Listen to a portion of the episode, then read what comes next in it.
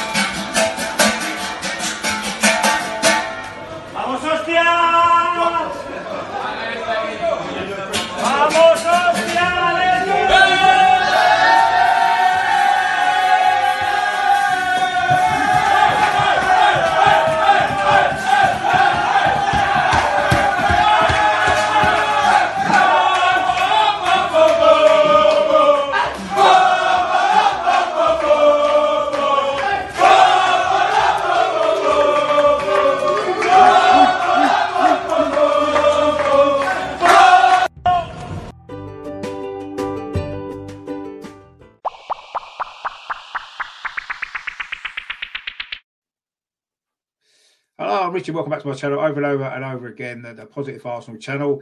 This is the pre West Bromwich Albion show. Um, it's going to be a good show, so stay tuned because I've got some special guests joining me as well. And we're going to talk about this game and all the usual stuff as well. So, coming up in a minute, it's going to be the pre West Bromwich Albion show.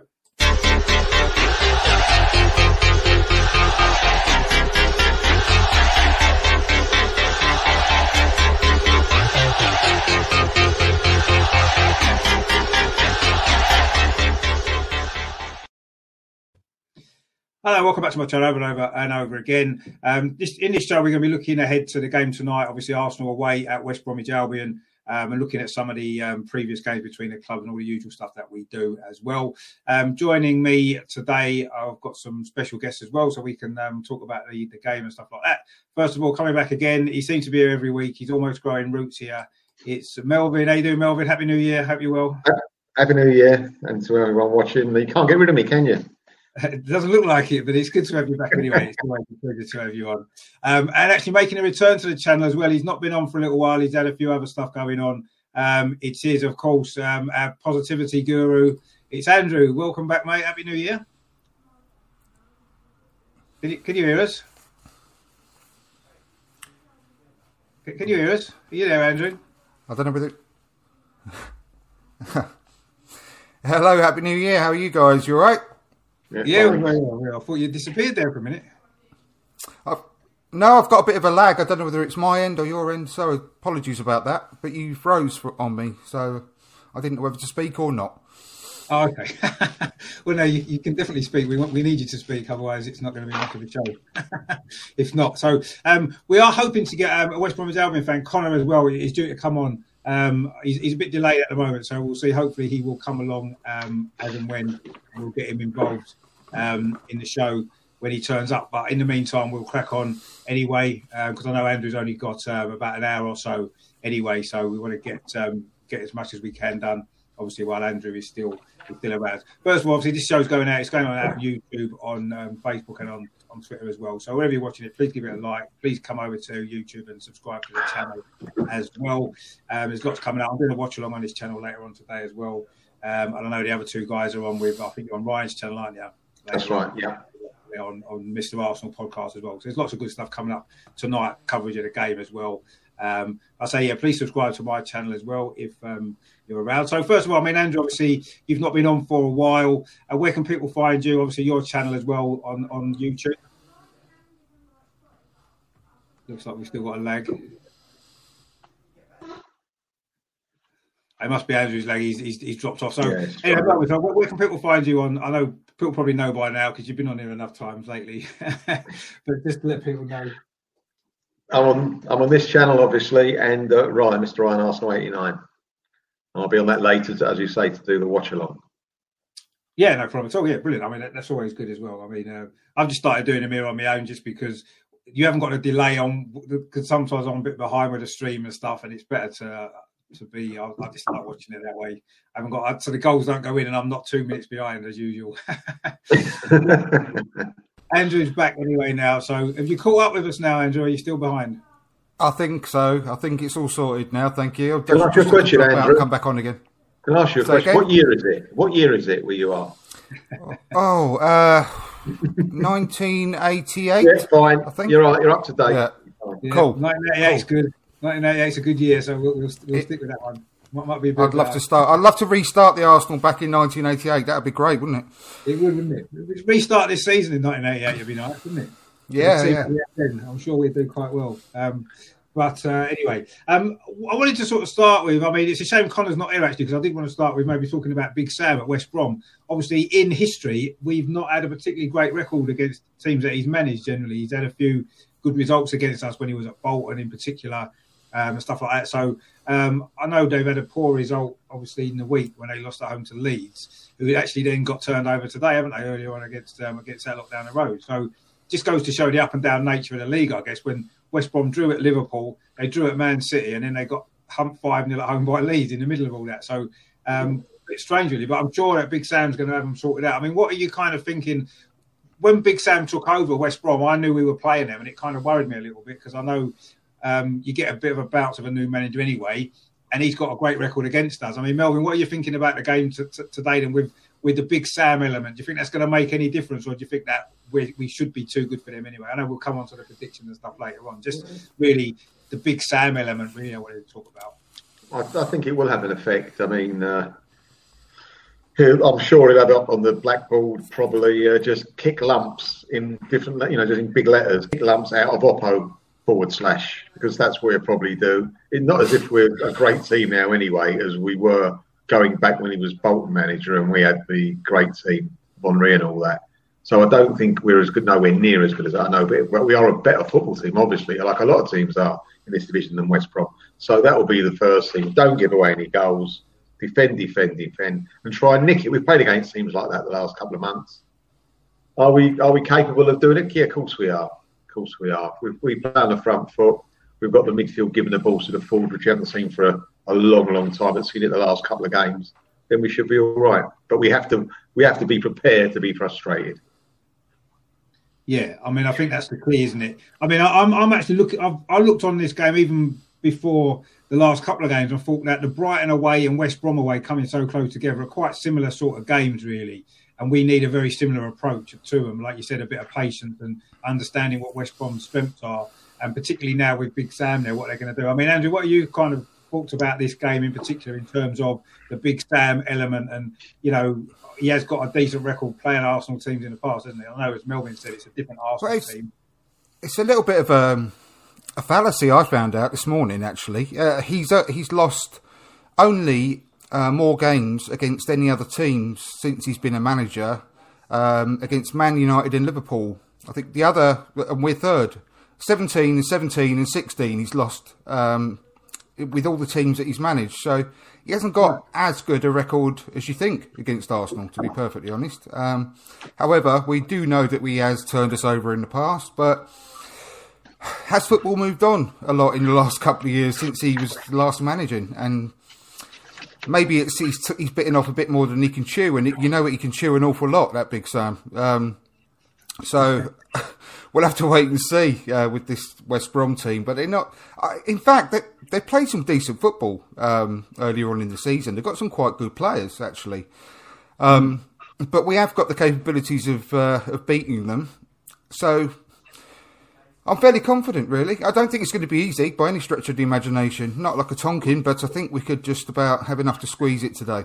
But yeah, I, I'm not sure whether he's going to be able to keep hold of his record of never being relegated um, this season. I think Yeah. he's, I think he's really, really got the biggest tasks under you know he's ever had under his uh, arms at the moment. So I mean, we'll have to I, wait I and see. think, I mean, I think he would have been aware of that when he took the job on. He would have known that this is probably the biggest challenge Mm.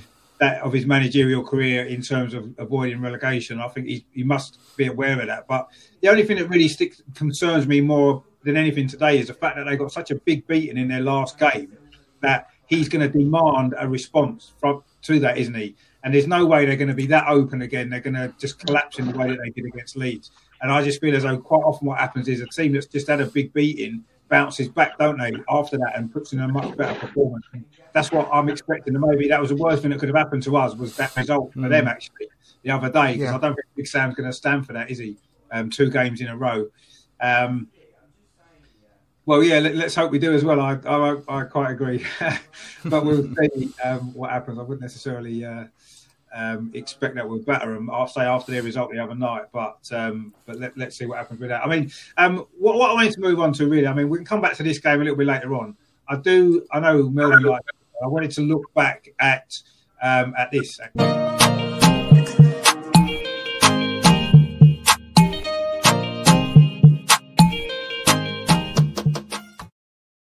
Now we've actually played West Brom 141 times in history, and I know Melvyn's probably was at most of those games, so he's going to have a lot of memories about about. Them. So if we start with Melvyn, then because I know he's, he'll have loads of, of memories from West Brom, all 141 games, I'm sure. We won 72 of them, by the way, so we've got a decent record against West Brom.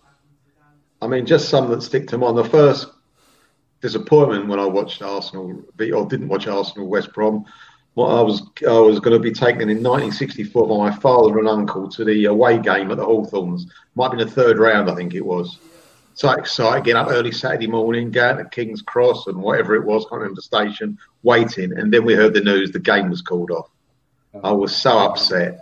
You know, it was really uh, the build up all week at school, and you know. Anyway, got home, and then obviously Going to be on a steam train, Melvyn, that you're going to go up there. was one of those that you pull up, push up and down like in America. Oh, know, yeah, yeah, I know the ones, Cowboy yeah. ones, yeah.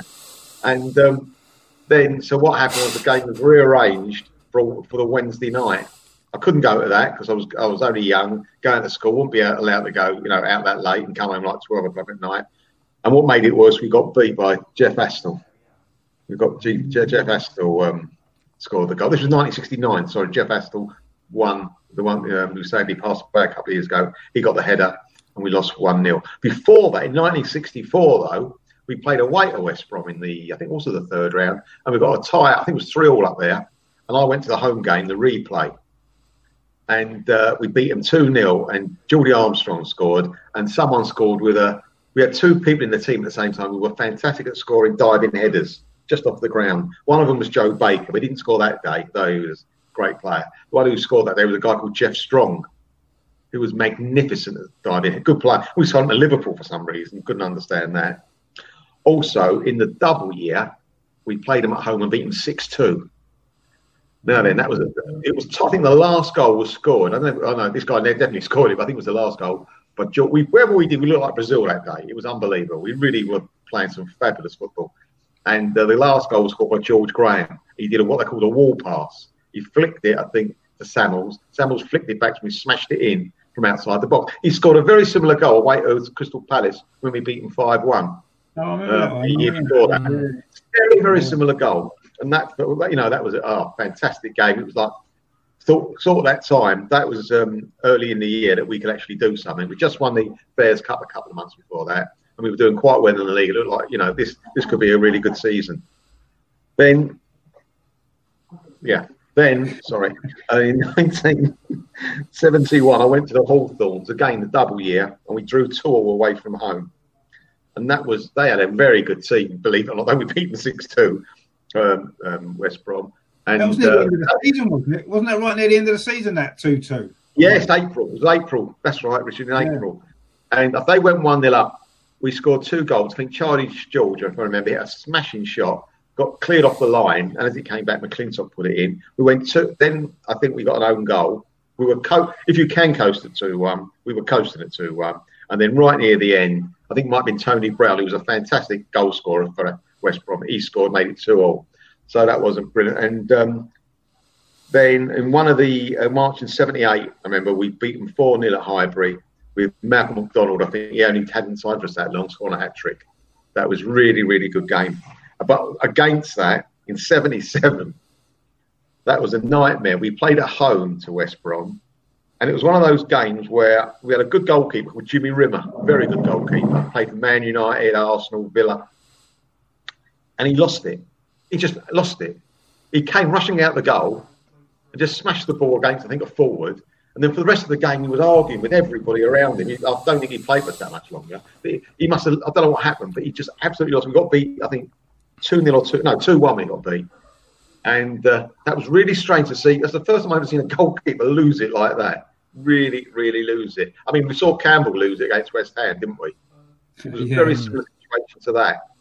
And it was very, as a young kid, well, I wasn't that young, to say he wasn't very good. But no, I mean, um, those are my early memories of the West Brom game. Some very good ones, actually.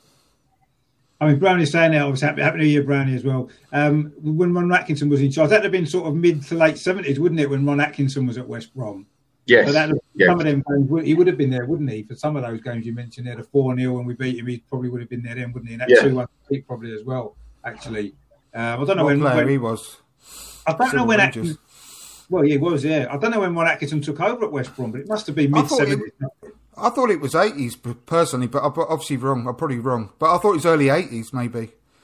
Oh, he was still there in the early eighties, but I think he initially took over because I know sort of the late seventies you had Regis and you had Cunningham. And, That was his uh, team. That was his team. that was his team, wasn't it? So he must have Yeah. been there maybe in 76, 75, 76, maybe took over. I don't Yeah, know exactly what it yeah. was. But they were a great side then, actually, weren't they? West Oh, Brom? terrific. That was. That's the first sort of. I started watching football then. I was only young, and that West Brom team, I just remember them being on the telly quite a lot. I'd play Cyril Regis. I mean, what a player he was. That that goal he scored, goal of the season once, didn't it? I think, Yeah. uh, when he, he turned But on the. Don't you remember? They beat Man United at Old Trafford over Christmas time. It was Yeah. like 5 4 or 5 3. At Old Trafford, it was. Yeah. And Man United weren't idiots then. They were, they Cunningham, were their Cunningham forward line. them that day, didn't he? Laurie Well, they've always been idiots, yeah. but they were decent. Yeah, yeah. No, I but they were a terrific team. To do that to United, I mean, when they were rated. Yeah, no. No, but that, that West Brom team in the, under Ron Atkinson, they were a fantastic side. Actually, they were good to watch, play good football. Um, Yeah. It was just at a time when I first started watching football. There was them, and there was the Nottingham Forest team as well. Of course, that won the European Cup and stuff. Those two teams at that time really stood out for me, and obviously Liverpool as well, who were winning everything else. But um, that West Brom team, I always felt that they should have maybe won a few more trophies than what they. Well, I don't think they won anything, did they, at that time? But you felt Never won anything, no. no, No. I think they finished third in the league one year, possibly maybe seventy nine or something like that. They might have finished like third in the league or something like that. But they were a good side. Them actually, I used to enjoy watching them. I mean, what about yourself, Yeah. Andrew? What are your kind of memories of playing against West Brom over the years? I don't suppose you you went quite back as far as uh, some of those memories that Melvyn had there. No, uh, but I, I mean, it's one of my favourite away grounds, actually. I love going to the Hawthorns. I really Yeah, do. I. And um, it, I think, funny uh, enough, uh, I- Brownie's just told us he was he was Oh, 78 81. So it's Yeah, a bit that's late. right. I thought he started actually. Then I thought he was there a bit earlier than that. But Thanks, yeah, Brownie. yeah. yeah, cheers Brownie for that. Yeah.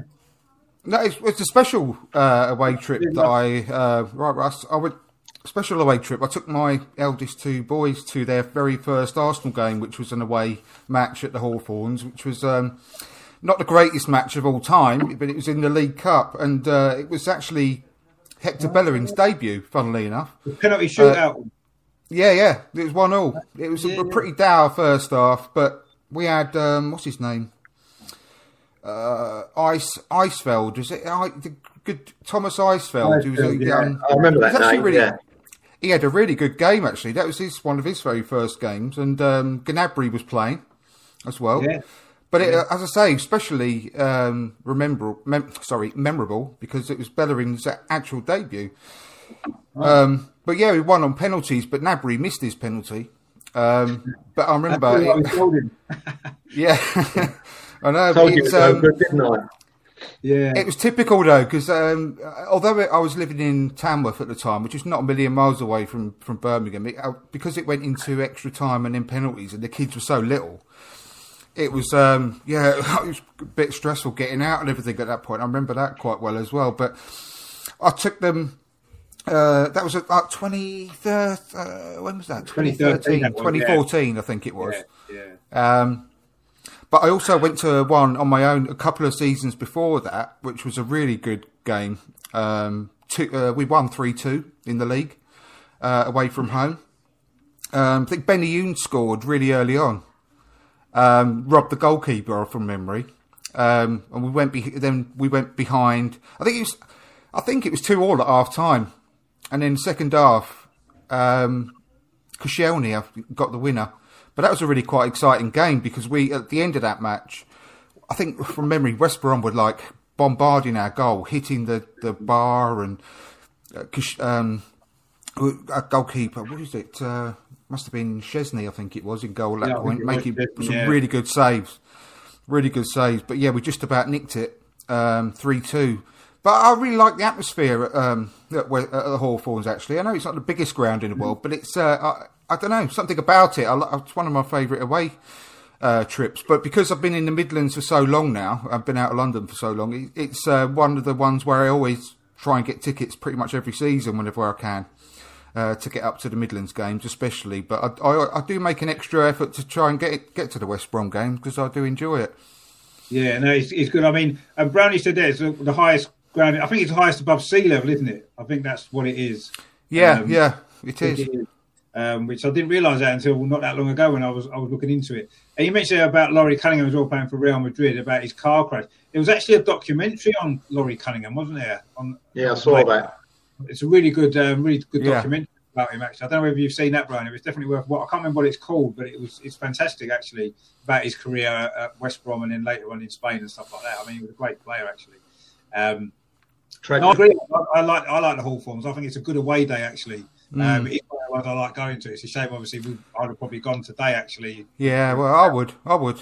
I mean, there's a really nice pub right next to the um, ground. Obviously, I think called the Hawthorns, but it's a real good atmosphere in there as well before and after the game. Yeah. I think all, always had you know good banter with uh, the West Brom fans whilst I've been there. Never had any trouble.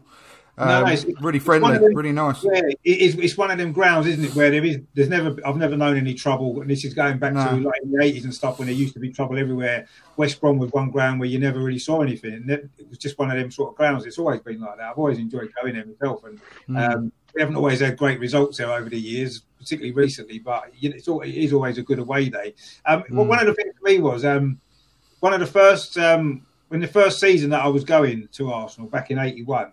Um, I sort of um, mentioned it when we before the Chelsea game. Melvyn, I remember, uh, a lad I used to go to school with was a Chelsea fan originally, and um, I needed someone to go to Arsenal games with, and um, so I had to go to Chelsea with him first before he had come to Arsenal with me. So we went to Chelsea on a weekend. They played Leeds. There was loads of trouble everywhere. It was an absolute nightmare. And then the, the following midweek on the Tuesday night, Arsenal were playing West Brom at home. And this was a game that I wanted to go to, and I needed someone to go with. So I persuaded him to come and come. I went, I went to Chelsea, come to Arsenal. So we went to this game. It was West Brom were playing. It was a Tuesday night, 1982. It was early 1982. Arsenal were rubbish. Um, there was about 15,000 fans in. It was an absolutely shit game. We were 2 0 down with about a minute to go. And I'm thinking to myself, he's never going to come back to Arsenal again. It was literally the worst game he could have gone to. And then in the last minute, we scored twice to get a 2 2 draw. And then in the very last second, we almost won it. I think we hit the bar or something right at the very end, straight after that. So we almost won the game in the last couple of minutes. And after that, we get- we're getting the train back, and he was absolutely buzzing. And he became an Arsenal fan after that, on the back of the fact that we scored two goals against West Brom in front of 15,000 fans at Highbury. and it was Alan. do you remember who scored, Richard? Do you remember Alan who scored? Meade, I think it was. Who? I think it was Alan Sunderland scored the first one. I think it was Raphael Correct. Meade got the Correct. I didn't know that. I looked it up. Oh, right, you're yeah. right. 15,000 people. How many was there? What's, 15,000. Yeah, 15. I knew something like that. I know it was him. There was did no they- can you have a look? I went to a game as well when I was really young. It's one, one of the very, very first games I went to, and I'm pretty sure, if my memory serves me correctly, it was either 83 84 or 84 85, maybe. And we won 5 2 against West Brom at Highbury. Yes, it's that, two, well, I've got 2002. That can't be it. Yeah, 2002. No, no, no. It 80, 83, 84. My, uh, my memory might be going wrong because. beat 'em No, it's 4 not- 0 we in 84. them. You like that, Beat isn't 'em it? 4 0 in 84. 4 0 in 84. Four 0 That might that must be might be what it was a big win. I knew it was Yeah. a big win. Yeah. Yeah, You know, four- school, four- I mean, I, I was only I was only uh, nine years old, so I mean, I was only 103 then. Yeah. yeah. but I remember going to. I'm sure, absolutely positive, it was um, West Brom, and it was one of the very very first games my brother-in-law took me because it's a similar situation to you, Rich, because I had two brother-in-laws and they were both Millwall fans, so I used to go to Millwall games as well as as Arsenal games as well, and. Um, that um, that was yeah one of the very very first ones I went to. So it must be that one, four 0 Yeah. You know who scored twice for 84. Arsenal? Was it Eh? Graham Rix? No, Paul, Ian Allen. Paul Davis. Paul Davis scored a penalty, didn't he? That's bloody hell, yeah. Paul Davis got a penalty, yeah. I was in, Mate, I and the last the one that was scored wasn't by it? Brian Talbot. Brian Talbot. Brian yeah. Talbot, right? I Yeah. was in the East Stand seats that game. I just remember it. I, I can just remember. It was, around Amazing Christmas. memory. was it either just before Christmas or just after Christmas? I'm It was 15th of December. remember. Yeah, hmm. I think. I, don't, I, I, never look, I never looked that bit up. I knew that. I didn't look that bit up. Didn't I? I think it was December. I just remember it being cold at Christmas and they were coming at Christmas and that. And yeah, I remember Paul Davis scored a penalty. It was the only goal he scored that season actually, um, which was unusual for him because he normally popped up with a few. Um, Bob Taylor, yeah, I do remember him. Yeah, I remember. Remember that name? Yeah, Yeah. yeah, I remember Mm. Bob Taylor. Yeah, he was a decent lot player for him in the lower leagues, as you said. He Um, was. Yeah, we mentioned that before, Russ. I think that they're going to respond to that five 0 It's the worst time to be playing them. I think on that basis, really. I was quite, I was quite upset that they lost five 0 the other day because that's put it put this game a little bit more importance to them now, isn't it? I think as well.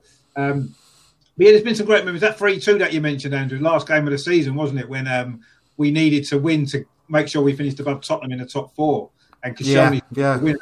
Their goalkeeper um, was it? Um, Dodgy keeper. Was Dodgy it keeper. was it Uh, Foster? oh, P, began to P. Uh, pull up, pull up, or no, full up, full up. Was, Was it, it- Martin oh, yeah, Fulop? he- he He, had ball, two clangers. He Yeah, dropped yeah. ball. Koscielny Did scored left back score? Did Santos score? Yeah, Santos scored. Yes, he- he scored from- the Remember goals, Santos scored a dodgy one? He scored a- That yeah, that was a- goal, wasn't it? goal, A yeah. bit of a screamer outside the box, like he normally did. Yeah, Yeah. he was outside the long range goal. Yeah, it's Yeah, good. he did. That, that, was, Yeah, that, was a good day. That when Koscielny scored the winner, when the goalie dropped it, we thought, oh, yeah, cheers. Yeah, We should Yeah. find that goalkeeper on one of these shows, Richard. Yeah, man, we did. He got, he got us in the Champions League that year, didn't he? With his Yeah. disastrous performance, and that You, was have, you should have, have a, um, a, uh, a statue outside the ground. yeah, quite possibly. And it was I'll one tell of you what, Fabianski had a good game though in that um, that one, the, the League Cup game. He actually played quite well in that game. Fabianski, he, he scored, Yeah. um, saved a, a really really good save in the penalty shootout. yeah, he did. Yeah, Fantastic. yeah. Yeah. Wasn't that six five or so? That penalty. There was a lot of penalties that night, wasn't there? I think it, I No, think it was like uh, six, five or seven six. or Five something. four, I think it was five four. I, I might, five four? Oh, I right. think they actually no, they missed two. Yeah, so I think there was a few misses. can't be. Remember, there was a few misses, and, and and before it was one. I think we missed one. I think they missed a couple, and They missed two, we missed one. Yeah, so must have been four three or five. Yeah, yeah, Must I can't remember. Unless it went to Sutton five, three. I can't remember. But yeah, I, I know it, seemed to go on for a long time. I remember that, and getting Mm. out game and going. You got like a two and a half hour drive home, which weren't a lot of fun. But at least we won. That's the main thing, um, which which was good. Uh, but yeah, I mean, that, obviously that three two was was a big one. And I think it was. I don't know if you, you guys remember. There was a game where it was again towards the end of the season at West Brom. Arshavin was playing and Van Persie's back. They both scored. I think we were two 0 down, and there was massive um, um, unrest on in the Arsenal end away from home because we needed to win that game. And I think we scored two late goals and got it back to two two, but it wasn't enough. We needed to win. And it was a really sort of toxic atmosphere actually in the away end that day. I don't know if you guys were any of you guys were there then. Uh, I remember that. really, really bad atmosphere. Although we come back from 2 0 down, normally you'd be quite tough to get a draw when you're 2 0 down. Um, yeah. But um, I seem to remember there was that was a kind of bit of a toxic atmosphere there. But um, but you, I say not with the home fans because like you said, the home fans at West Brom are great. I think usually they've always been um, a good ground. But yeah, that one kind of sticks in the head as well. Um, there was one in the 80s. Well, we played them last game of the season back in the 80s as well. When um, I think it was the season just before. I think it was actually was was it not on the day? I mean, Melvyn might be able to check. Was it not on the day of the Bradford fire? We played West Brom away on that same What, day. what would that be? 1985, May 1985, last game of the season. I'm sure we played West Brom away last game of the season. That year when the Bradford fire was on. Seem to remember coming back from there and we was hearing about that. I'm sure it was. May, we drew 2 all. Was that the 2 all one? Yeah, I think it was two all. Yeah, was that the same day as Yeah, the Bradford 2 all? West Brom. Away we drew 2 all, scored for us. Oh, Ian Allinson scored one and also an own goal. I don't know who scored for West Brom. You know Was what that the same? crowd was that season? Was that the same day as the Bradford fire? Oh, I don't know. Don't know. Is my memory right? I seem to remember coming back from a game. and I'm sure it was West Brom, and I'll have a we was hearing about the Bradford fire. Or was that some some other game? Maybe. Ian Allinson scored. Right. Yeah, yeah. We drew two two. 13,000 13,000 people. Wow. game. Yeah, there was probably only about 500 Arsenal, maybe, a 1,000. Hmm. Yeah, I seem to remember that. I'm sure that might have been the day of the Bradford fire, but anyway, I remember. I just remember that. If it was that, game, Yeah, 11th of May 65 was the Bradford fire. And that was, yeah, you're right, 11th of May. Was- yeah, I thought it was. I seem to remember coming back on the right. train. Everyone was talking about the fire at Bradford and stuff, and I'm sure it was, it was West Brom that um, that it was. But yeah, was so that that for that reason. Not I can't remember anything about the game. I just remember that obviously the, the Bradford fire thing and everything like that, which was uh, which was horrible to hear about uh, hear about that there. Brownie said he's um, he's got ten to one on Arsenal to win three 0 today. Well, that, you should have just given me the money because you're not going to win. No way we'll, we'll, talk about score predictions and stuff um, a bit later on. Um, if you're right, I'll give you the money myself. yeah, yeah, if um, Bit of family fortunes. I just, I just can't see them losing 3 0 at home just after losing 5 0 at home. Um, I just don't think Big Sam's going to stand for that, is he? But we'll see. I mean, you never know. It's possible, I guess. Um, so what I wanted to move on to now was another kind of bit of this show that's um, that is quite popular. I know Melvyn likes it as well.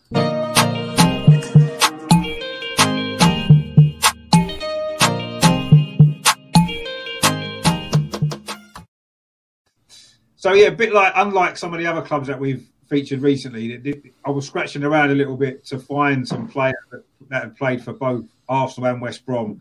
Um, I don't think there's been that many actually over the years for some reason, and it's not a club that we tend to kind of uh, mix a lot of players with.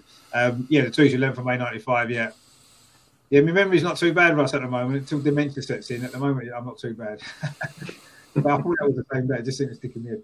Um, so yeah, I wanted to start with. Um, this is a player I was going to start with. I mean, um, there's a, been a bit of a change of. I thought this was the, the furthest one back I could remember, but apparently it's not. So I don't know whether you guys remember this dude playing for Arsenal. I think Melvyn probably will. Yeah. Nice from what I. Re- I Brendon if I take- um, let's, let's get rid of that so we can see him properly. There we go. Um, Yeah. I believe, I don't know whether or not it's actually a fact. Was he not the first black player to come through the Arsenal Academy and play for the first team? I don't know, but it wouldn't surprise me if he was. I can't recall any before that. I think it probably was, yeah. I'm sure I read it somewhere that he had been. And then obviously later on in the 70s, we had Paul Davis come through and then obviously loads Oh, more. Rosemore, yeah, yeah. Yeah, I'm sure I'd read somewhere that he was the first one. But I don't think he played that much for Arsenal, did he? No, didn't hardly any, hardly any games. He was mostly sub.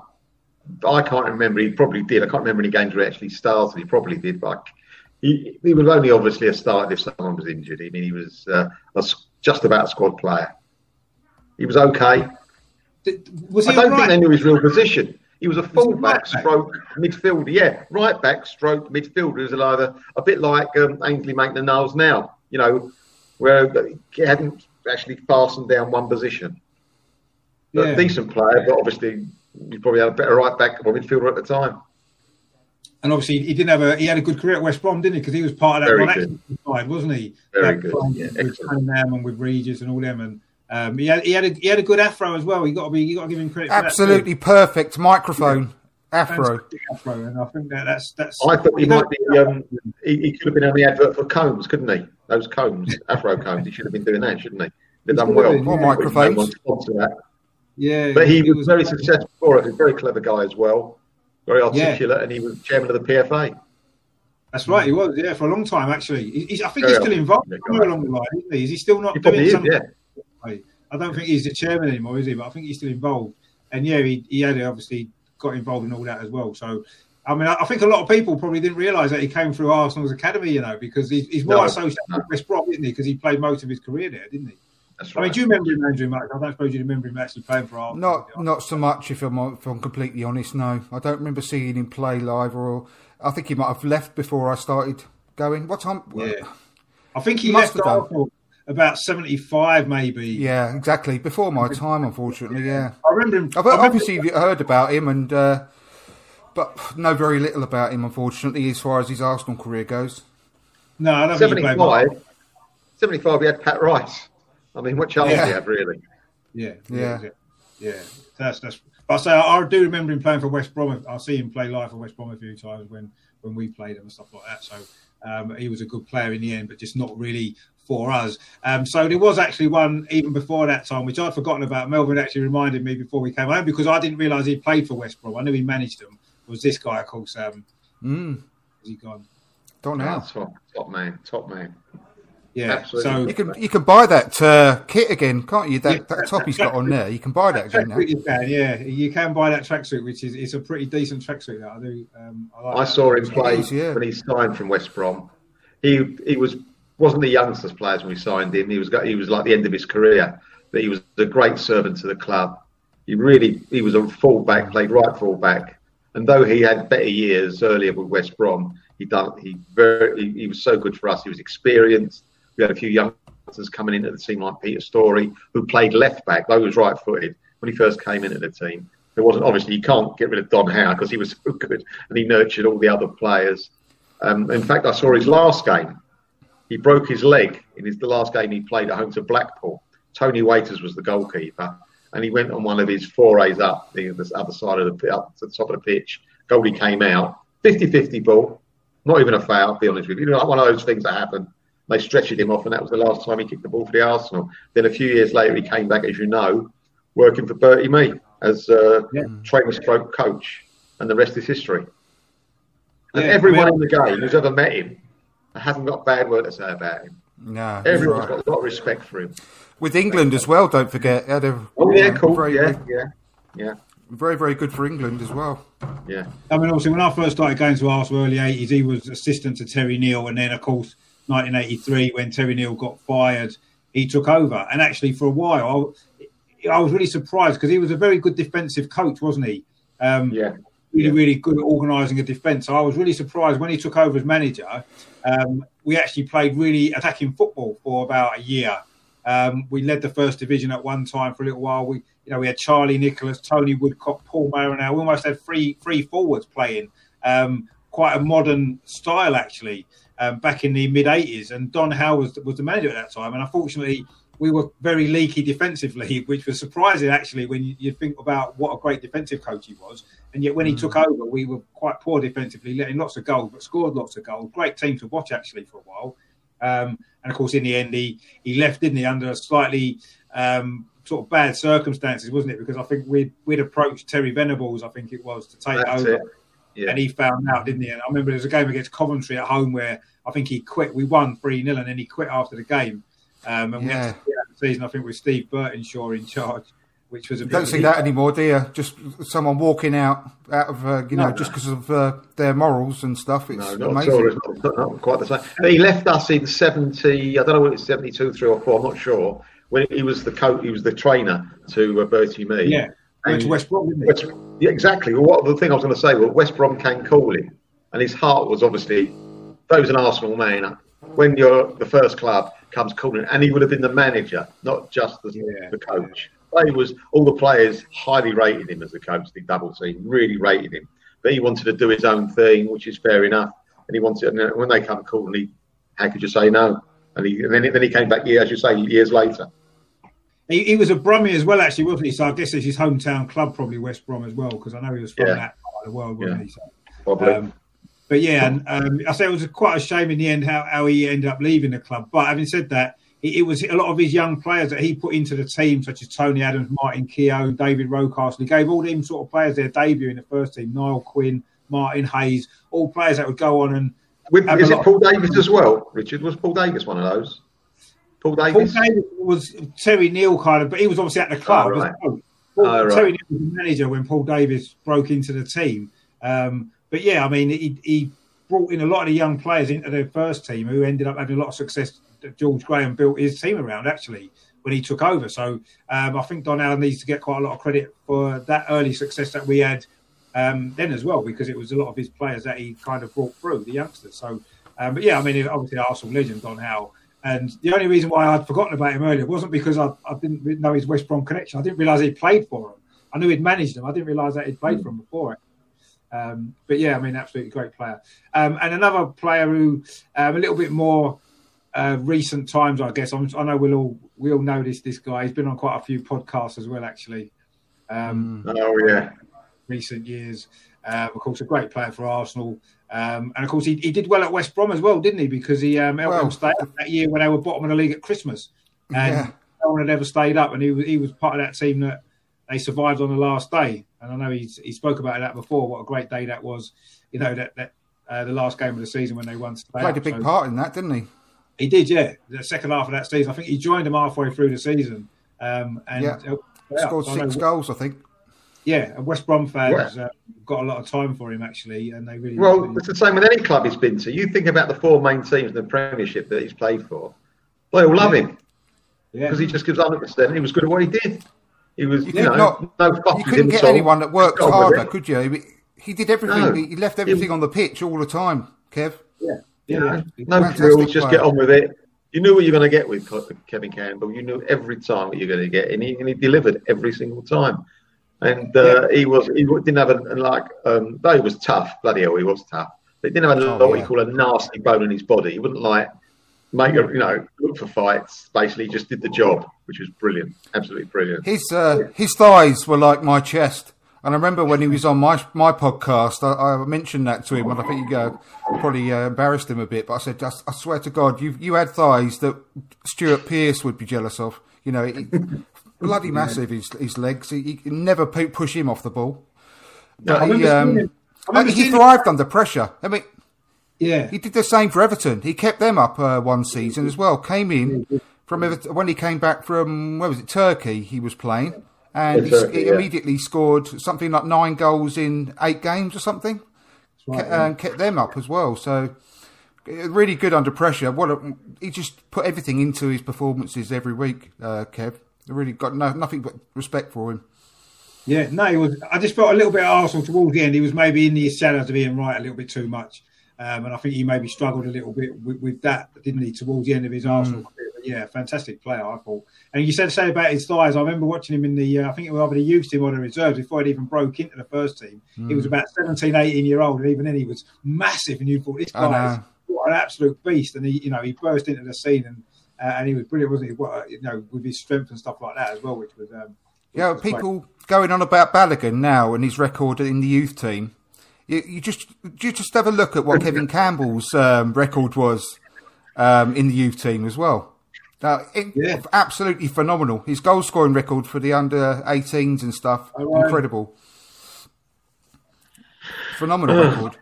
And Joel, all right, mate? How you doing? Thanks for thanks for tuning in. Um, so yeah, I mean, say Kevin Campbell, brilliant. What a, what a great player. Like you said, every every club he's been at doesn't haven't got a bad word to say about him because he No. like he was a hundred percent player, wasn't he? Um, now one a bit more a recent actually, a player that I quite liked at Arsenal, but I never felt really got the credit he deserved. Um, and now at West Brom, I still think he's at West Brom now, isn't he? He Yeah. plays now in the team. Yeah. I know he got sent off, didn't he, earlier in the season? I don't know if he's got a place in the team. Actually, I've not watched a lot of West Brom. Um, I always liked him. Actually, I thought he was he was a decent enough left back. Yeah. I think he, he struggled with that, and obviously he, he was in the team not long after Ashley Cole had gone, and he wasn't as good as Ashley Cole, obviously, and maybe he suffered a little bit because of that, and he never really held down a regular place, did he? Unfortunately, but I always kind of, um, I always liked him. Actually, I always thought he was. Uh, I don't think he made that many mistakes. He, he was just blighted by injuries again, unfortunately, as, as so many other Yeah. of our players have been. And I've, I've been listening to like old podcasts, like during the lockdown and stuff, and there was no football going on. I went back and revisited uh, like the old Tuesday clubs and and uh, Arsecast and that from years gone by, and. I'm listening to so many week after week, and every, always so much praise for Kieran Gibbs. Really, you know, he's doing really well. He was in the England team, don't forget. But then Yeah. he'd break down again, and he'd be out the team for quite a while. And um, he never really had that real full flow again, uh, where he could just command a first team place. But I really liked him. He's a really good player. and I- he even I- looks like Ashley Cole, didn't he? You know, Yeah, the way bit, he played he and stuff. yeah, I mean, he wasn't know, me- quite as obviously as good as you were saying, but he, the way he played and the way he looked, he, he looked like a bit of a, a, a clone of Ashley Cole. And I thought he was a good player. He didn't, he didn't really let us down, Kieran Gibbs, to be honest. He, he never He'll let Probably us play down. against us today. the, the He never let us down. I wasn't his biggest fan. I'll be honest with you, gentlemen. I wasn't his biggest fan. He was he was okay. He was decent, but for me, what the criticism I used to have at him, I used to sit there and think to myself, "Why do you keep giving it back? You could go forward with it. Why do you keep giving it back?" It might have been a little bit to do with confidence with his injuries, but that's fair dues. But it's still with me, uh, after, as you say, you can't class him to Ashley Cole, obviously not. But going forward, he never took the opportunity, in my opinion, to go forward as much as he could have done. He'll always look for the Yeah, yeah, maybe. back, sideways back, like a bit like Kolasinac on speed, you know. Don't you um, also think though that a lot of it? I, I, I do agree with you, Melvyn. He, he wasn't as good as, nowhere near as good attacking as Ashley Cole, but because he came so soon straight after Ashley Cole, because there was a lot of similarities there, and he come through the academy, and he was unfairly compared to Ashley Cole Yeah. all the time as I- well, and that, and, and yeah. you're never going. to I felt that that's a bit unfair, really, because he's Oh, never well, going to didn't, he live wasn't the Ashley next step back to Ashley Cole, was he? No, Gallas but it was soon next after that, wasn't he? Then It was- Didn't we have Clichy after that as well? Well, yeah, Clichy, Uh, Clichy was already in the in the team, wasn't he? Before Yeah. That's what I mean. So it's not like direct He was character. through- character. I think 'cause No, Gibbs but came it's- to the academy. I think that's why, and he was in the team not long after. I think he made his debut a year after Ashley Cole went.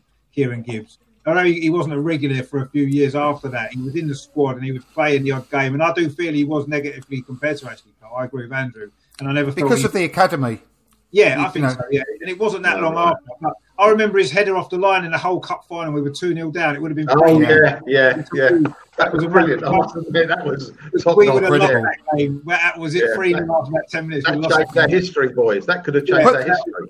It was, Put the yeah, picture back up of him, and uh, you'll see why he did that. Look at his neck. yeah. Look how Yeah, long his got- neck is. He's got. A long yeah, it was. It was just as well he had it on that particular day because that was Exactly, yeah.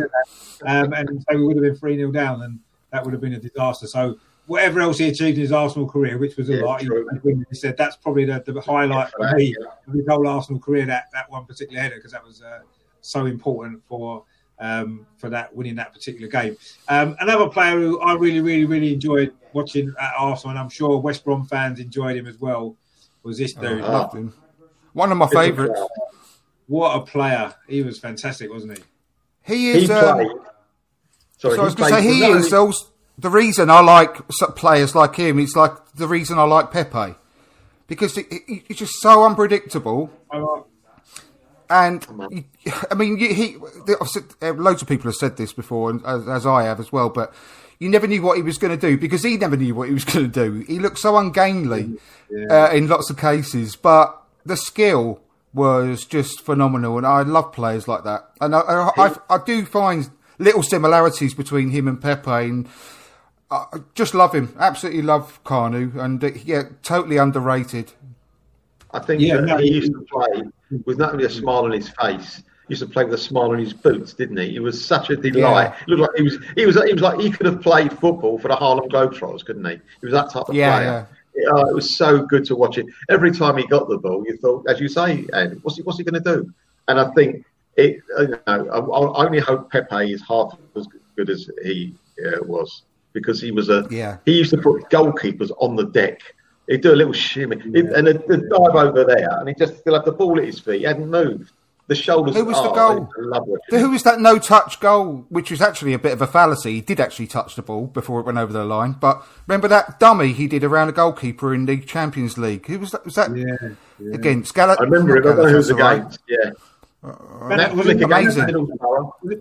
Remember the flick against Yeah. Middlesbrough? He got six one or something. The back Yeah. heel, yeah. Oh, Yeah. The 15 minute hat trick against Chelsea is one of the highlights of my Arsenal supporting life. I mean, I've never known excitement like that. I mean, pouring rain, last 15 minutes. Oh, what a, I mean, that last goal, what a goal that was.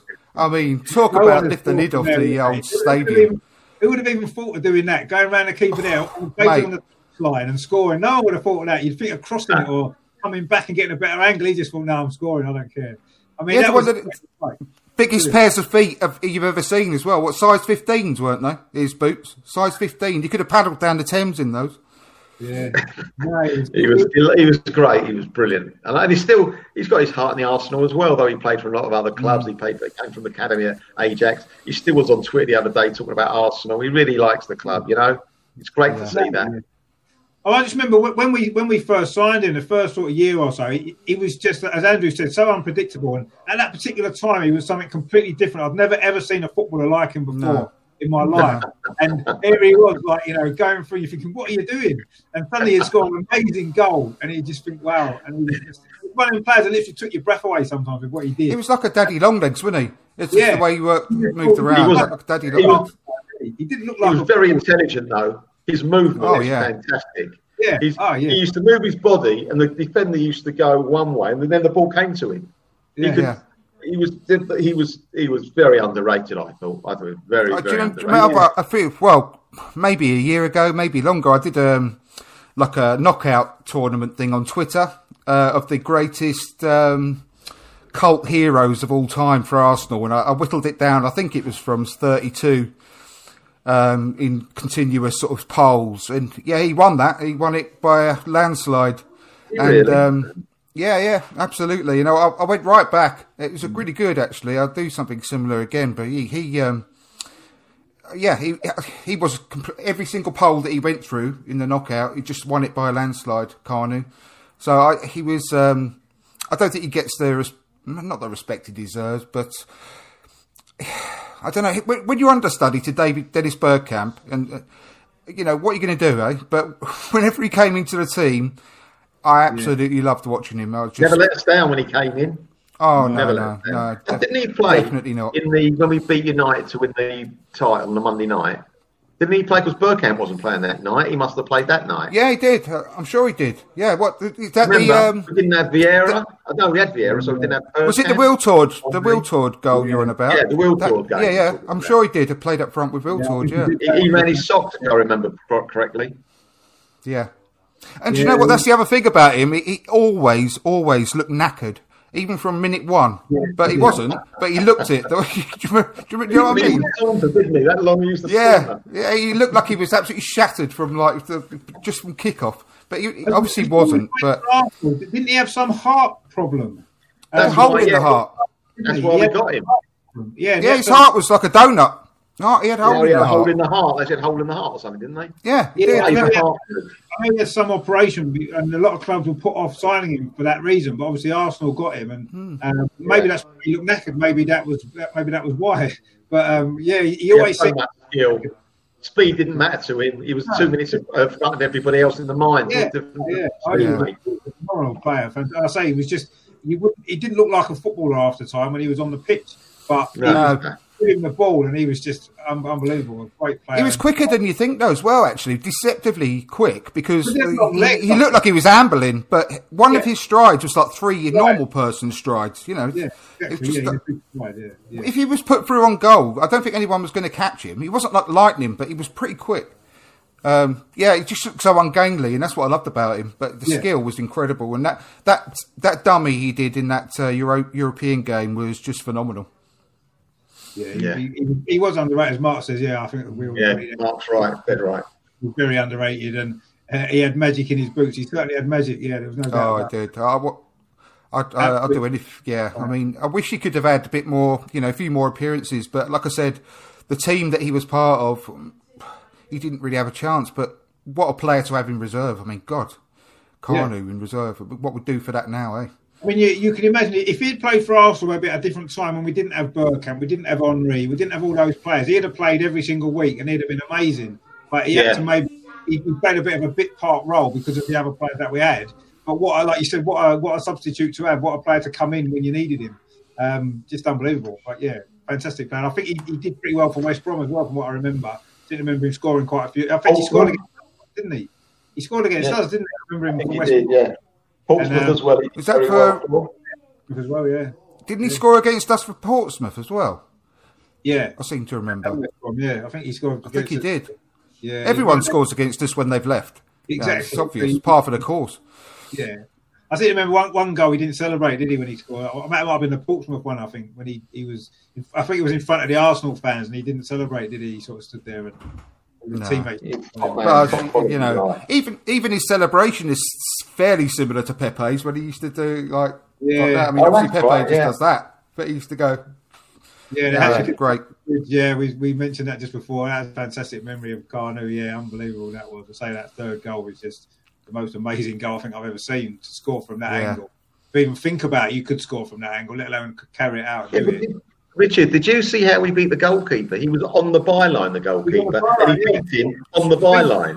And then It's scored. not doesn't make sense. It's a bit of a No. Dynamo magic. Uh, you know that Dynamo geezer. Yeah, It's a bit of that kind of thing. Like, did I just see that correctly? How did you get through the Blaine. goalkeeper on the line Yeah. when he was on the line? and then score from it the ball.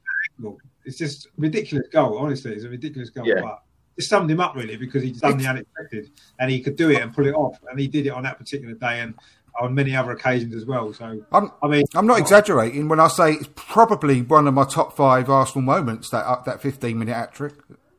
Yeah. I mean, Yeah. for, for, for sheer yeah. excitement, it's got to be up. Got to be right up there. It's fantastic. Two fantastic. 0 down, yeah, from two 0 down and against Chelsea as well. I mean, what what a what a great um, what a great moment that was, and just just let's say said to, that, to get your hat trick with a goal like that. he he, um, he also though he reminds you of Bellerin to a degree, doesn't he? Not very good at taking throw-ons. Do you remember that FA Cup tie against Sheffield United? Oh, oh, he didn't take it. He didn't No, take he- it, did he? no, he- he's the I thought, who- I he scored was it. an Overmars forward. yeah, No, he scored it. Kanu I thought crossed it. Yeah, Kanu crossed it, didn't he? Oh, he, I do beg your pardon. Yeah, but I don't. think He didn't do the throw in, did he? I think I thought he threw it to Overmars. No, no, No, No, no. no. He he he crossed it into the box. Ray Parlour took the throw, throw it into the Oh, corner. Ray took it, sorry. Yeah. Ball, Yeah. crossed it and Overmars scored. That was that was actually Kanu's debut, and um, and ended up Arsene Wenger ended up blaming it on the fact he didn't understand the rules in English football because I'll, t- that was that was a that was a funny moment actually. Which uh, I'll tell you what, though, that doesn't get enough. Um, he doesn't get enough credit for replaying that game. Imagine that Wenger nowadays. doesn't. No, I agree. no one else Wenger would have done done that. No one else would have No asked. No, that. No who way. else? Who else has ever done that? I mean, It's that's true, that was- actually. That's a good point. Good point. Can you You've got to remember, as- Andrew, Andrew, as bad a team we are sometimes, we will always beat the Arsenal, right? absolutely, yeah, absolutely. Yeah. So can you imagine? Can I say the last? Can I say the last one I've got written down? Another player, Now go on. Nicolas Anelka. We can. You know what? I didn't write Nicolas Anelka down, and I don't know why I didn't have Nicolas Anelka. He had. Missing Uh, uh, well, well, I mean, Andrew. what a glorious, glorious career he had at West Brom. Do you remember?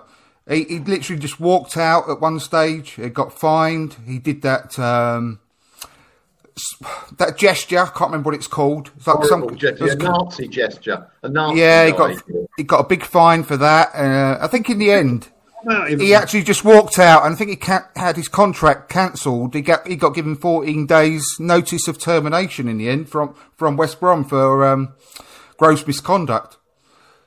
Right. I mean, I, I now you it, I remember him playing for West Brom, but he'd completely. I know he played for loads of loads of clubs, didn't he? Bolton was one that stuck in my mind, but I didn't actually associate with West Brom. But you're right, he did. I never, Yeah. I never remember him playing for West Brom. Yeah, It was it was very- right at the back end of his career. It was mentioned in his doc, that documentary on him, wasn't it? It was mentioned in that. Yeah, I'm it was, gonna a, watch that.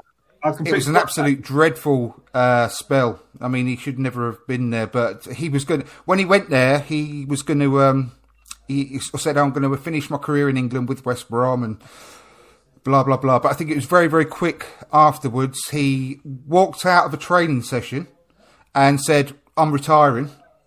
And I think he came back um, about a week or two afterwards and got reintegrated. Um, then he did that Nazi thing and got to ban for that and fine. And then he came back into the team again. And then what was I can't the last straw. Something else happened. Didn't he? Didn't And- he, say he didn't want to really join West Brom, and he didn't. He joined them. He did, yeah, but he, but he did. But Yeah. he did come back, and then they, they I can't remember what it was that the final straw that they gave him 14 days notice and just for gross misconduct and and sacked him. Yeah, they actually sacked him. It's So I called can't remember what it was, but anyway, terrible quenelle. spell. quenelle. It was called the. That's the right, that celebration. Yeah, yeah, Yeah. yeah, yeah. But I don't. yeah, Yeah, That's why I- he got in trouble at West Brom. They wanted him to go on some uh, course and he refused. Some anti, Ah, that's whatever it. it's called, yeah, that'll be it then. Anti-racist course, racism course. Wouldn't do it. No, no, I, I had completely forgotten about that. But yeah, that's a that's a good point because it was quite a turbulent spell he had at West Brom actually. Yeah, dreadful. Then he had a turbulent spell at a few clubs, didn't he? To be fair. It was only Uh, about six, seven years ago, wasn't it? I think it was what 2013, 214. 2014, 2014. Yeah, 2014. Yeah, yeah. 14. Yeah, not that long ago, is it? No, it's not really. I'm surprised I forgot about that. So that was that was good good remembering there, Andrew, because I've completely forgotten that. Um, Joel says obviously Bellerin understands the rules of English football well. He doesn't understand how to take a throw in, does he? Very well. um, yeah, it's easy to say Anelka hasn't played for. Yeah, that's a good point actually, because he, he played for most teams in the Premier League at some point or other, didn't he? Um, his shirt's too tight. Yeah, it probably is too tight. Yeah, but then you know when you've got a body like that, why would you not wear a tight shirt, Russ? Quite simply, I mean, It's you the know, straight jacket he wears. Why, why would you? Why would you Well, not? back to the straight jacket. Yeah, well, yeah. Did you get your girdle for Christmas, by the way, Melvyn? And sports Yeah, bra? it's a bit too tight though. Ah, right. Just let it out a bit. Yeah, just let it out a little bit. Yeah, you'll be fine. Um, another player who probably had a better career at West Brom than at Arsenal was this guy. Do we remember him? Bloody hell, I do a reserve. Who's that? Reserve. Yeah, I do. I recognise the face. Can't put a name to it. Carl What's the Bartley. first letter? Oh, boy. yeah. Kyle Bartley. Bartley. Oh, no. Centre I'm thinking about, I'm thinking of Isaac Hayden. Got mixed up. But they're both Yeah, centre backs, quite weren't they? similar. They do look quite I- similar. Isaac Yeah. Hayden played in midfield in that um, League Cup game I, went, I was talking about earlier, funnily Yeah, enough. did, We had yeah. a Right, yeah. weird midfield Bartley that was, day. uh, Bartley was a central defender, wasn't he? He ended up playing for Swansea Hmm. as well. I think. But he, I think he had a That's decent career at West Brom. He never really made it at Arsenal. I think he played one or, one or two appearances in maybe the League Cup or so for Arsenal, and that was it. Um, unfortunately for him, he didn't really make it, but he had a decent career elsewhere. I think he got promoted with Swansea. I think he got promoted with West Brom, so he did all right. He had a decent. He was really highly thought of in the academy. Yeah. He really was. I think he was on the One brink stage. of playing for England at one point. Actually, he he was mentioned. When he, I think that might have been when he was at West Brom. Is it Um, is it true to say he he he, he was playing for West Brom and doing very well the same time that we could have done with a decent centre half? Yeah, yeah. Yeah, Just shows you, Yeah. doesn't it? yeah, yeah. But some players Mm-hmm. Same just with don't- Isaac Hayden. They Playing for, don't make it. Some players, do they? Another one who, who didn't really make it at Arsenal. I'm not really sure what he did at West Brom, if I'm honest. I don't know if you remember this guy. Anybody? I know I'm facing on. Give first name, first letter of the first name. J. His initials are JT. It's not John Terry. No, is it the um? Has he got like a double barreled name? No, no. No. uh,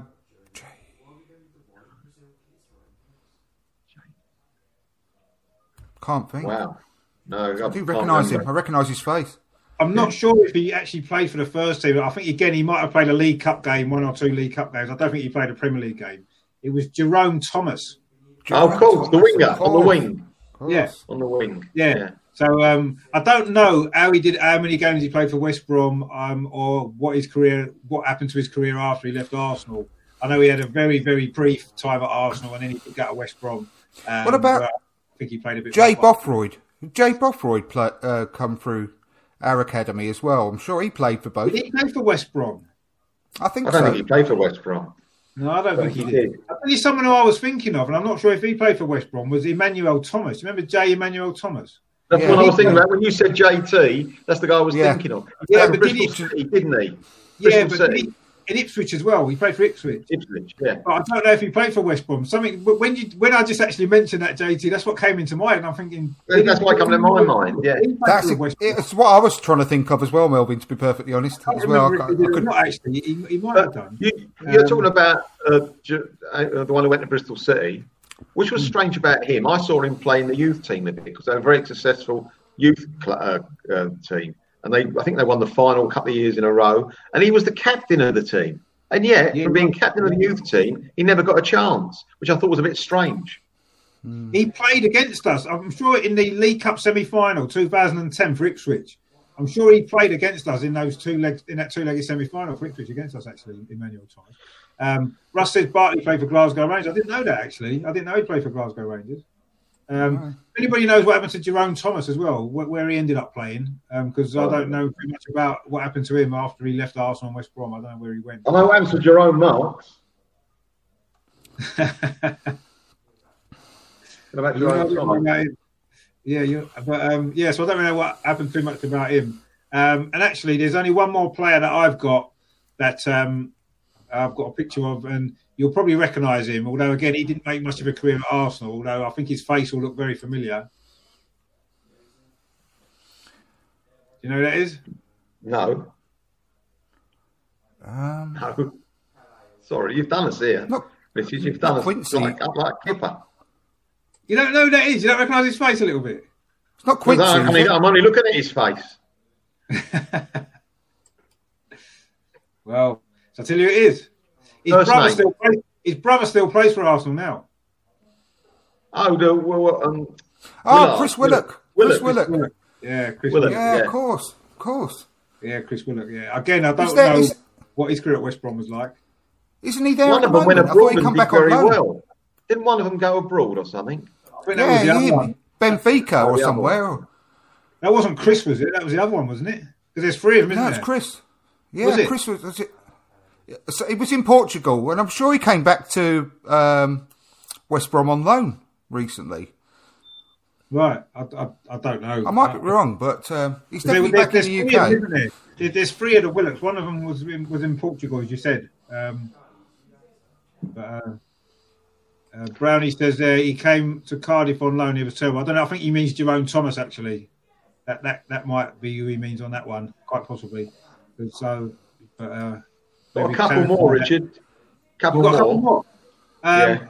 I think I think I'm I think I'm all out now. I'll just have a look through my pictures. Yeah, I think that's it. That's all I've got. I just So- said a couple. They did, they never played a lot for us on both. Well, one of them didn't play a lot for us. I'm not sure how long he, how much he played for West Brom. Inamoto. Did he play for West Brom? Did he? Yeah. Yeah, Ah, ah, And the other one we've missed out. You you've missed it out because with painful things you forget about painful things, don't you, Richard? We all do. You know, Ganabi.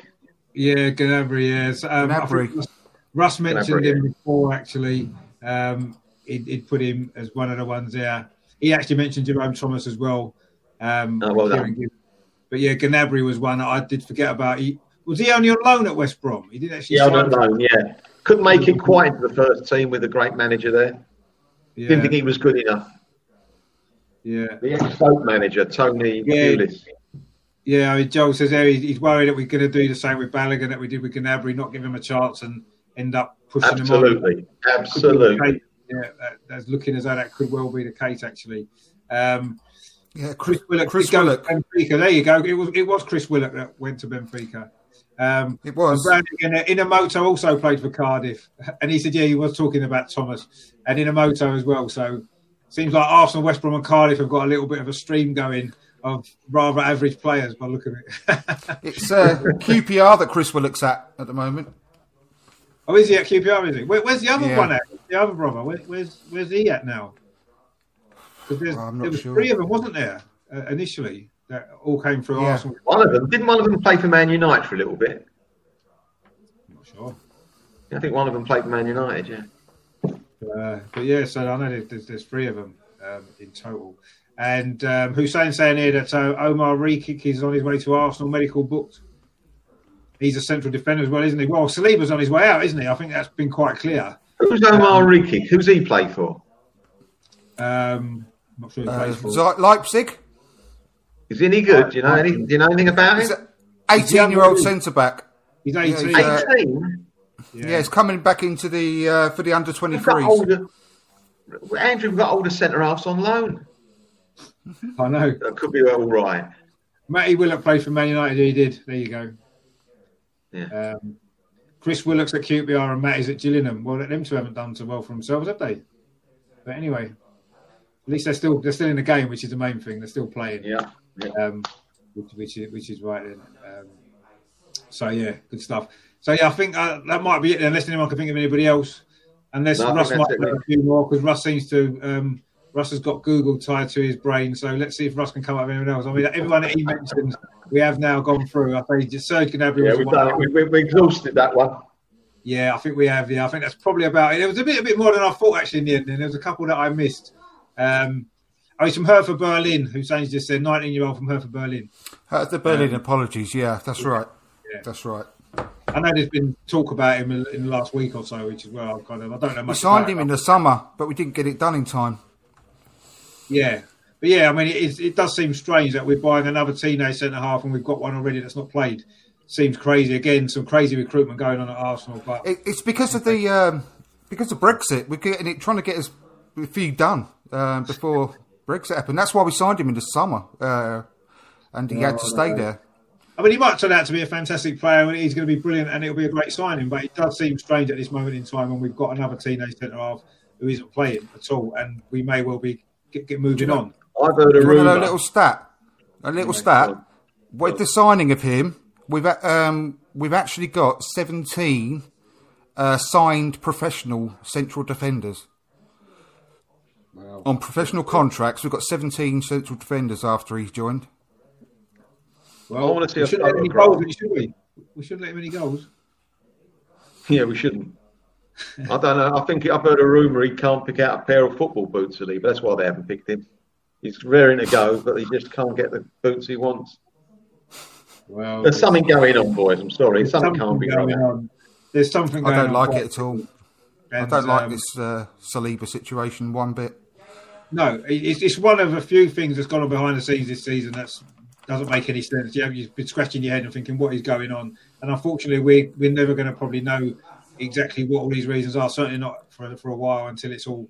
Um, maybe when Arteta leaves, he might bring a book out and explain it all. But there does seem to be a few things going on behind the scenes that doesn't make any sense to us at all. Um, and as Ryan says here, why spend 30 million on Saliba and never play him? Yeah, and then now buy another 19 year old from Hertha Berlin. Crazy. I, I don't know if you remember when we signed Saliba. Two months later, there was rumours that Ars, uh, uh, Real Madrid were going to give us money to cancel the contract so they could buy him. There was a bit of a that they were interested, Real Madrid, which just seems very strange about this whole situation. It really does. He was the best. Yeah. He was the best League One defender, Ligue 1, You know, um, at his he- age. You know, uh, even Wasn't he, considering wasn't his he age. playing alongside that Fofana who's at Leicester? Was that right? They Yes, they- yeah, they- the pair of them, yeah. He he was considered to be better than Fofana, and that Fofana's played in the Premier League for Leicester quite a lot, done well. Yeah. Um, and he was better well. than Gabriel. He was better than Gabriel as well. Yeah, they we've should- got in our team. I don't know. I mean, it, none of it makes sense. There's obviously something's gone on, not to do related to football, clearly. Um, and obviously, his, his time at Arsenal now is going to be over. I would imagine it'd be be no point us keeping him as well with, with this new guy that's just come in. Doesn't make sense to keep another, like you said, 17 central defenders. We don't need that many, do we? So some are going to have to be moved on. I mean, Sokratis is obviously going to go um, for definite, isn't he? You, we've still got people like Callum Chambers who's not really playing. He, he's in there, isn't he? Um, so I don't know, craziness. But anyway, I mean, we, we'll see what happens. January, the rest of January, I think is going to be quite interesting. I think a lot of players are going to leave. We're going to see a few people out the door now. I'd love to see that, Richard. Love to You see it. Even if Well, we make a couple of mistakes, I don't mind. Get rid of them all. Yeah. See people like Chambers, not a bad player, but how many years he's been at the club? I know he's been unlucky with um, injuries and all that, but at the end of the day, he hasn't improved in what seven years. Yeah, yeah. I'd rather take a chance on someone else. Thank you very much. Yeah, no, I agree. I, I, I totally agree. I, I completely agree. Um, yeah, I mean, Ryan says there, you know, if, if it's another Gnabry situation, yeah, it could well be. We don't know, do we? Uh, we don't know what, what's going on there. Um, and yeah, we gave him number four shirt. Yeah, something's happened since the start of the season, hasn't it? Because I think at the start of the season he was ready to play, and I think he was going to play. And I know there was a few personal issues that he had um, and everything else, but um, I don't know. Um, some mystery, waste of money. Yeah, yeah, maybe that is. I'll say I didn't buy him, but I don't know. We- I don't know. We'll have to see. Oh, Arteta never bought a load of these players. He still played them. Well, it was Yatsu, hasn't he? Because he, I suppose he's had to play some of them. And Mark like, likes your new Tash Andrew now, which is good. It's actually a beard, but it's because I'm greying. But you fuck with me, you fucking my family. exactly there. So uh, it does look a bit. What's that from Mary Poppins? It doesn't. but yeah, fantastic. Chim Anyway, chimney, chim chimney, chim chim chimney. yeah. So anyway, so about that, yeah, that's um, you know, an extra, extra added bonus to the show. Actually, Andrew's new um, new beard and Tash kind of style, which is good. It, it just needs a trim, that's all. That's why it's, uh, yeah, looking a bit prominent. No, no, it, look, it looks cool. He does look pretty cool. He's right. So good. Um, right. So if we um, move on to this now, come back more up to date.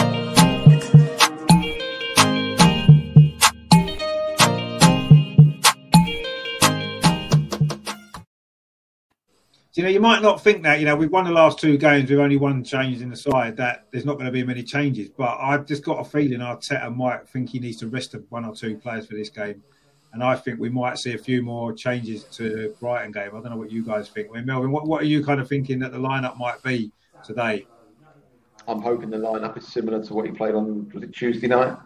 I really do mean that. I hope he does. I hope he doesn't make big changes. The players have got to learn to play with each other, learn to be a team, learn to get the movement going. I, I, don't want him to make changes, but I fear that he might be, hate to say this, overcautious and change a lot around. And I think we're struggling if he does that.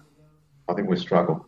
I want him to do, you know, I want him to keep the keep the ball moving, keep momentum going. If he has to make one or two changes, I can live with it. But if he's going to start making four or five and bringing back usual suspects, then for me, I think we struggle. I hope he doesn't. I don't think he will.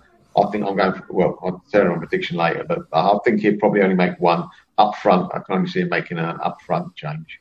No reason to change anything else. What, what do you think that change up front might be? I think he'll. Um, did Mar- uh, Martinelli start the last game? He did. Yeah. Didn't he? I don't think he'll start him. He's the one I think he'll rest. Yeah, that's that's what I was thinking. I mean, I, I said in my video yesterday that I did a preview of the game that I think he'll rest Martinelli, play Aubameyang on the left, and put Lacazette in the centre, centre forward. Yeah. I can see that, and I can possibly see maybe El Elneny getting rested, and maybe Ceballos coming in midfield. Possibly, I don't think El Elneny's been playing that well. I think he maybe needs a He rest. hasn't. No, he hasn't. Um, so maybe those two, maybe the two changes I, I, I would make. But who knows what Arteta's going to do? Will he bring David Luiz straight back in? As Russ says there, Willian's back fit, back in the squad again. Is Willian going to suddenly start? Let's hope not. But I mean, if he puts Willian in in place of Saka, I know Saka was injured, but apparently he's fit. If he brings Willian straight back in, and, and to me that would not be a great sign um, that he's only left him out because he wasn't fit or he wasn't able to play. That would be worrying for me if he does that. But let's see. I mean, what are your thoughts, Andrew? What do you think Arteta might do in this particular game? Do you think he's going to rest a few more? Because they have played No, of I- I don't. I mean, there's been a plenty um, of rest between the last match and this. I don't. From Tuesday to Saturday is a pretty decent uh, rest for all this this team. I think that uh, he'd be absolutely crazy to make any changes. I mean, if there's one change that I would love him to make, um, it would be bringing in Maitland Niles for Elneny. That's But I think call. there's more What are you doing? chances of more chances of monkeys flying out of my colon cavity uh, than that happening. To be perfectly honest, but I. I would love to see that, but I, I, I think he'd be I mad wouldn't. to change it for this game. And I think if it's ever going to be the Willians and Luizes coming back into the team, it'll be for the Newcastle FA Cup match. They've got, they've got to win their places back, these guys, and uh, they've got they don't deserve to be back in the team. And I think he'd be crazy and opening himself up to a world of pain if he changes this winning formula today. To be perfectly honest, He but would. I mean, He- it's whether he he- brings in Lacazette for Aubameyang because I think Lacazette really benefits from the three behind him because he's a penalty box striker, and because of having those three behind him, especially Smith Rowe, he hasn't got to then drop deep like he he was in ma- previous matches. So he's more effective when he's he's closer to the the penalty box.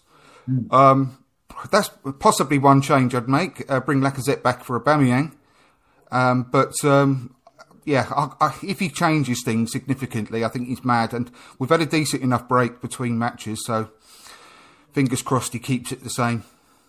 Yeah, I'm, I'm hoping so. Yeah, um, obviously a good point about Buendia. I know we've been linked to him, haven't we? I think he would be a signing. I also like that Bissouma at Brighton as well. I think uh, in midfield, another player in midfield that will probably be uh, a, a good addition as well. He's added goals this season. Yeah, obviously playing at a lower level maybe as well. It's a little bit easier to score maybe in the Championship than against Premier League, but we'll see. Um, Auba should be benched today. I mean, I actually think Auba's going to play instead of Martinelli, and, and Lacazette will come in to the centre forward position. That's what I think, because Martinelli's played a lot of games after a long term injury, and I think that's asking for trouble to keep playing him. Um, so um, we'll see what happens there.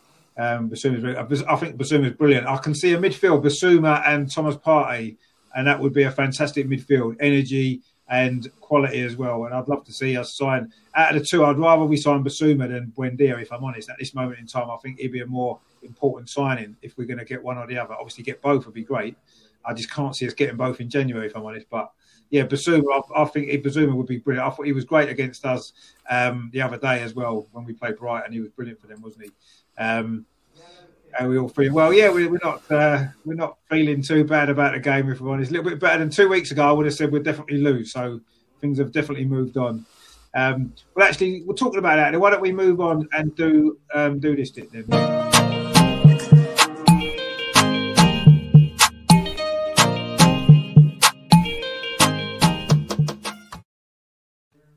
So, what are we thinking in terms of the score? Um, Hussein's there saying our away form's okay. He's gone for a 3 1 to Arsenal. Not a bad shout, actually, to be honest. What are you thinking, Melvyn, in terms of a score prediction? I think this is quite a difficult one to predict, actually, but anyway. It is very difficult. I think that if he plays the team close to what he played the other day and against Chelsea, I feel we might nick a 2 0 result. That's a big if. Yeah. Okay. Andrew, what are you thinking? I was going to say 2 0 as well, if I'm completely honest. Uh, just to be different, I'll say 2 1, maybe, if they're. They'll just score, you know, penalty maybe. But I do think 2 0, but I'll say 2 1 just to be different from Melvyn. I'm confident we'll win. I mean, funny enough, on my video I did yesterday previewing the game, I said 2 0 actually to Arsenal as well, um, which seems to be a, a favourite score. Um, but actually, the more I think about it, the more I just feel as though Big Sam's going to get them fired up for this game after their result the other night. And um, I don't know, I, yeah, two one or maybe three one. Actually, as Hussein said, I might I might go with three one as well because that seems like quite a good shout. I think we might get a third goal late on. I think I think we might be two 0 up. West Brom will pull one back, and then they'll bombard us a bit, and then we'll get a third on the break in the closing stage. Maybe Martinelli will come off the bench and score the third goal, maybe. Um, but yeah, I, am pretty confident we'll win. Actually, I must be honest. Um, I wasn't. I wouldn't have been two weeks ago. In fact, I wasn't two weeks ago. I didn't think we'd beat anybody. So um, I think these two wins have given everyone a lift, haven't they? I think it's what we needed. Um, you know, the Chelsea performance was really good, and um, the the Brighton performance was uh, a good away performance. I thought. You know, we we kept it tight. Uh, we didn't give too many chances away, and then in the second half we stepped it up and got the goal. And if we do a similar kind of method today, later on, I think we can get the win. But I think West Brom are going to come out fired up for this game because Big Sam would have ripped into them the last three days. You can guarantee that, and they wouldn't have. Uh, they would have had much celebrated at New Year. None of the West Brom players because I think they would have had their asses kicked after the game. um, be interesting to see how they respond to that. Actually, I think they're going to come out flying the first 10, 15 minutes. I think we're going to have to be on our game at the beginning um, and get through that early stage. And I think if we can keep it a nil-nil, then I think from there we can grow into the game like we did against Brighton. And our quality in the final third hopefully can shine through. I mean, Andrew, I did want to kind of talk to you about um, obviously Emil Smith Rowe. I've not spoke to you since he's been in the team. I know you've been bigging him up for a long time now, and I think he's shown, hasn't he, in these last couple of games, exactly why you've been sort of praising him such a lot in uh, over the last sort of year or so mean, what have you made of his two performances against Chelsea and, and Brighton? I thought he was brilliant again in both of those games. Actually, I've got to be honest. I think that you've just what he's shown so far is maybe fifty percent of what he's capable of showing in the long term. Because he's after he's had a few more games under his belt, I think you'll just see him getting better and better and better. Uh, honestly, genuinely, yeah. I think he's he's just done. A, a, good job so far. He's not been outstanding, but I think that he's getting his um, his full match fitness back, and uh, I think once he's he's really in full flow, you'll really see the best of Emil Smith Rowe. And well, like, like you said, I've been saying for quite a while now that if he gets his chance and a run in the team, he could save us that 50 million quid we were reputedly going to pay for Aouar in the summer. And I, I, don't see any reason why we won't come to see that he's actually a better player than Aouar in the in the long term. He's, he's got a couple of years.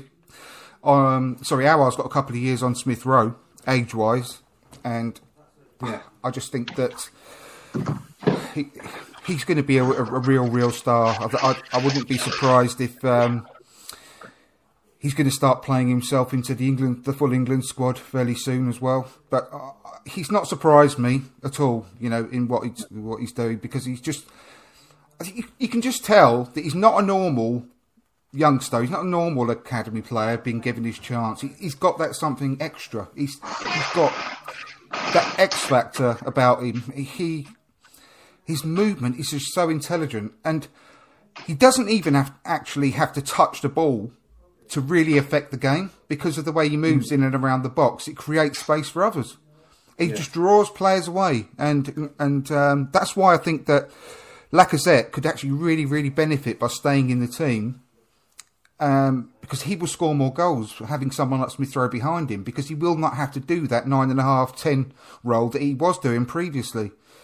And he, he is a really good finisher, Lacazette. Uh, he went through a terrible stage and um, was in a really bad form, low, low, low confidence, but you can see that coming back now. And I don't think that's a coincidence to do with the, the kids coming back into the team. I really don't. So yeah, no, I'm mean, absolutely delighted for Smith Rowe. I love him. He's one of my favourite players. I think I think those those three, Martinelli on the left, Smith Rowe in the number ten, and Saka on the right. That is that is our best three players, and all, all three, you know, young. I mean, Smith Rowe's the oldest at twenty, and, and two teenagers. And that, they're that is our future of this team. And Arteta's got to start building a team around those three. And who plays in the centre forward position at the moment? It's Lacazette or Aubameyang by the look of it. Um, and then we need a slightly bit, bit better structure in midfield just behind. Obviously, with Thomas Partey coming, is going to help that. But those three have transformed us against Chelsea. They transformed the team, and partly that was down to some players not being available. Would he have gone with that if Willian was available? You know, I don't know. We'll have to see what happens today. Now he's available, but um, they've, they've transformed their team. Martinelli, just Martinelli being back in the team transformed us just against Man City that, that night when he came back in.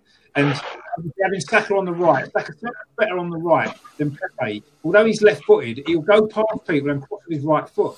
He, he, did a brilliant one the other day, didn't he, when he put a brilliant ball in with his right foot. He got to the byline and it was brilliant to see. And that's what he does. And he, he I would play him on the right hand side ahead of Pepe, ahead of Willian every single game because to me he's our best bet on that particular side. Martinelli on the left got to be a first choice, and Smith Rowe's played himself into this team with those last two performances. I agree with you, Andrew. I, I think there's to come from him, but I thought he's played well in last two games. I think he's been oh, brilliant. He's played well, but I think he can do a lot better. Have you seen? Have you guys seen the, the picture on Twitter that's doing the rounds today of all the youngsters um, at training with their arms around each other and just having a laugh? Yeah, and absolutely yeah. fantastic photo. What a photo, and that gives you so much hope for the future. Really does. Exactly. I think Martinelli's got his arms around Smith Rowe, and uh, Saka's having a bit of a laugh, and it's just a great picture. And we should be really, really proud of him. Really proud.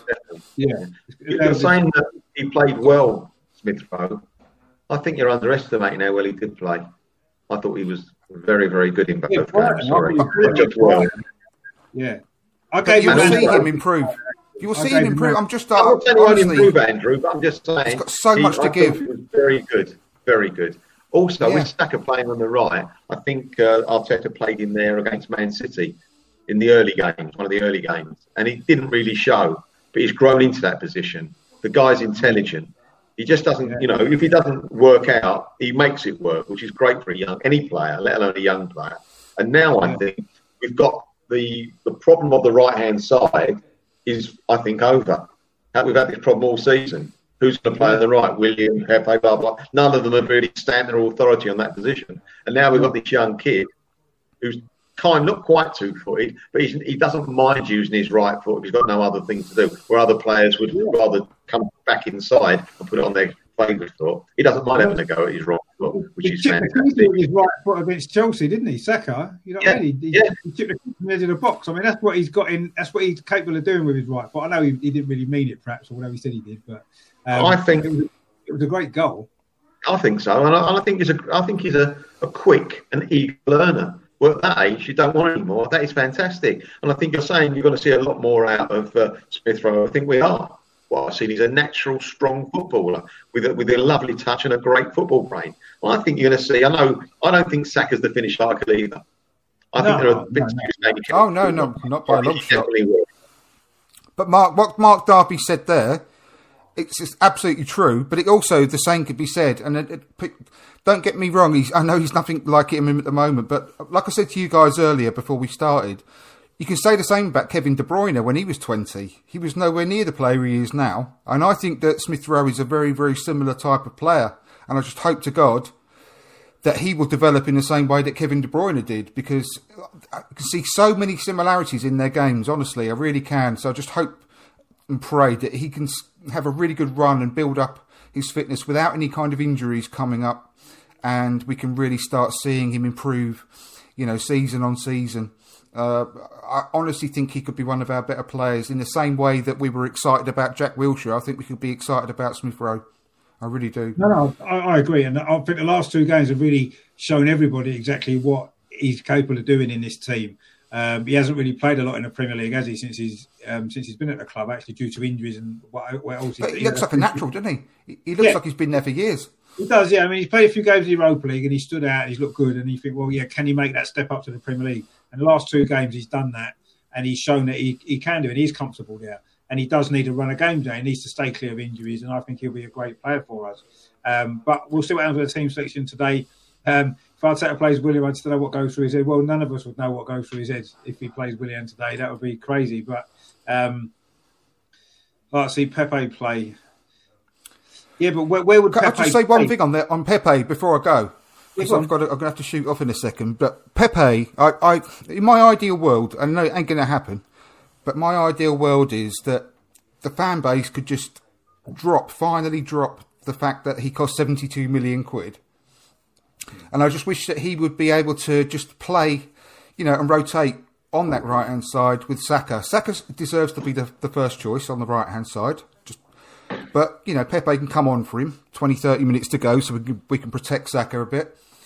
And I just, I just wish that he could play that role now and just get more into the team just not be judged on his 72 million quid because it, it's just not helpful for anyone. And I think there's a real good player in there. If Saka ever does, touch wood, get injured, which I really hope he doesn't, he could just come in for him. And I just wish that there wasn't this clamour for him to do amazing things week in, week out because of his, his price tag. I just wish that we could forget it. But I know that ain't going to hmm. happen. But that would be my ideal scenario. Get rid of Willian. Even though he's under contract, we can always say, ain't fair play, it hasn't worked. We, we can sell him for, even if we just get a packet of crisps and a couple of pints out of him or, or some, you know, tracksuits. I don't care. But at least just say, just write him off, get rid of Willian, and just use Pepe on rotation with Saka. That'd be a, a, an incredible scenario for me to, yeah for moving forward because there is a player in Pepe, and I enjoy watching him because, as per the conversation we had about Kanu earlier, those are the sorts of players I want to watch week in, week out, not Willian. I, I think with Pepe, I've said it before. Um, I don't like him on wide on the right. I think he's better off Oh, inside okay. a little bit. I think you see more out, out of him playing a bit in more in, in the middle. Um, and also, if he wants to get rid of that price tag, I agree. You shouldn't have it over the player's head. At the end of the day, the player's got to do it himself and make people forget about that price tag.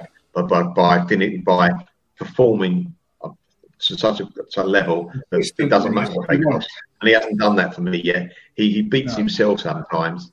He's got to be more. When he beats a player, he's got to get away from that player and not try and beat him again. He's got to not run down run down alleys, which he does.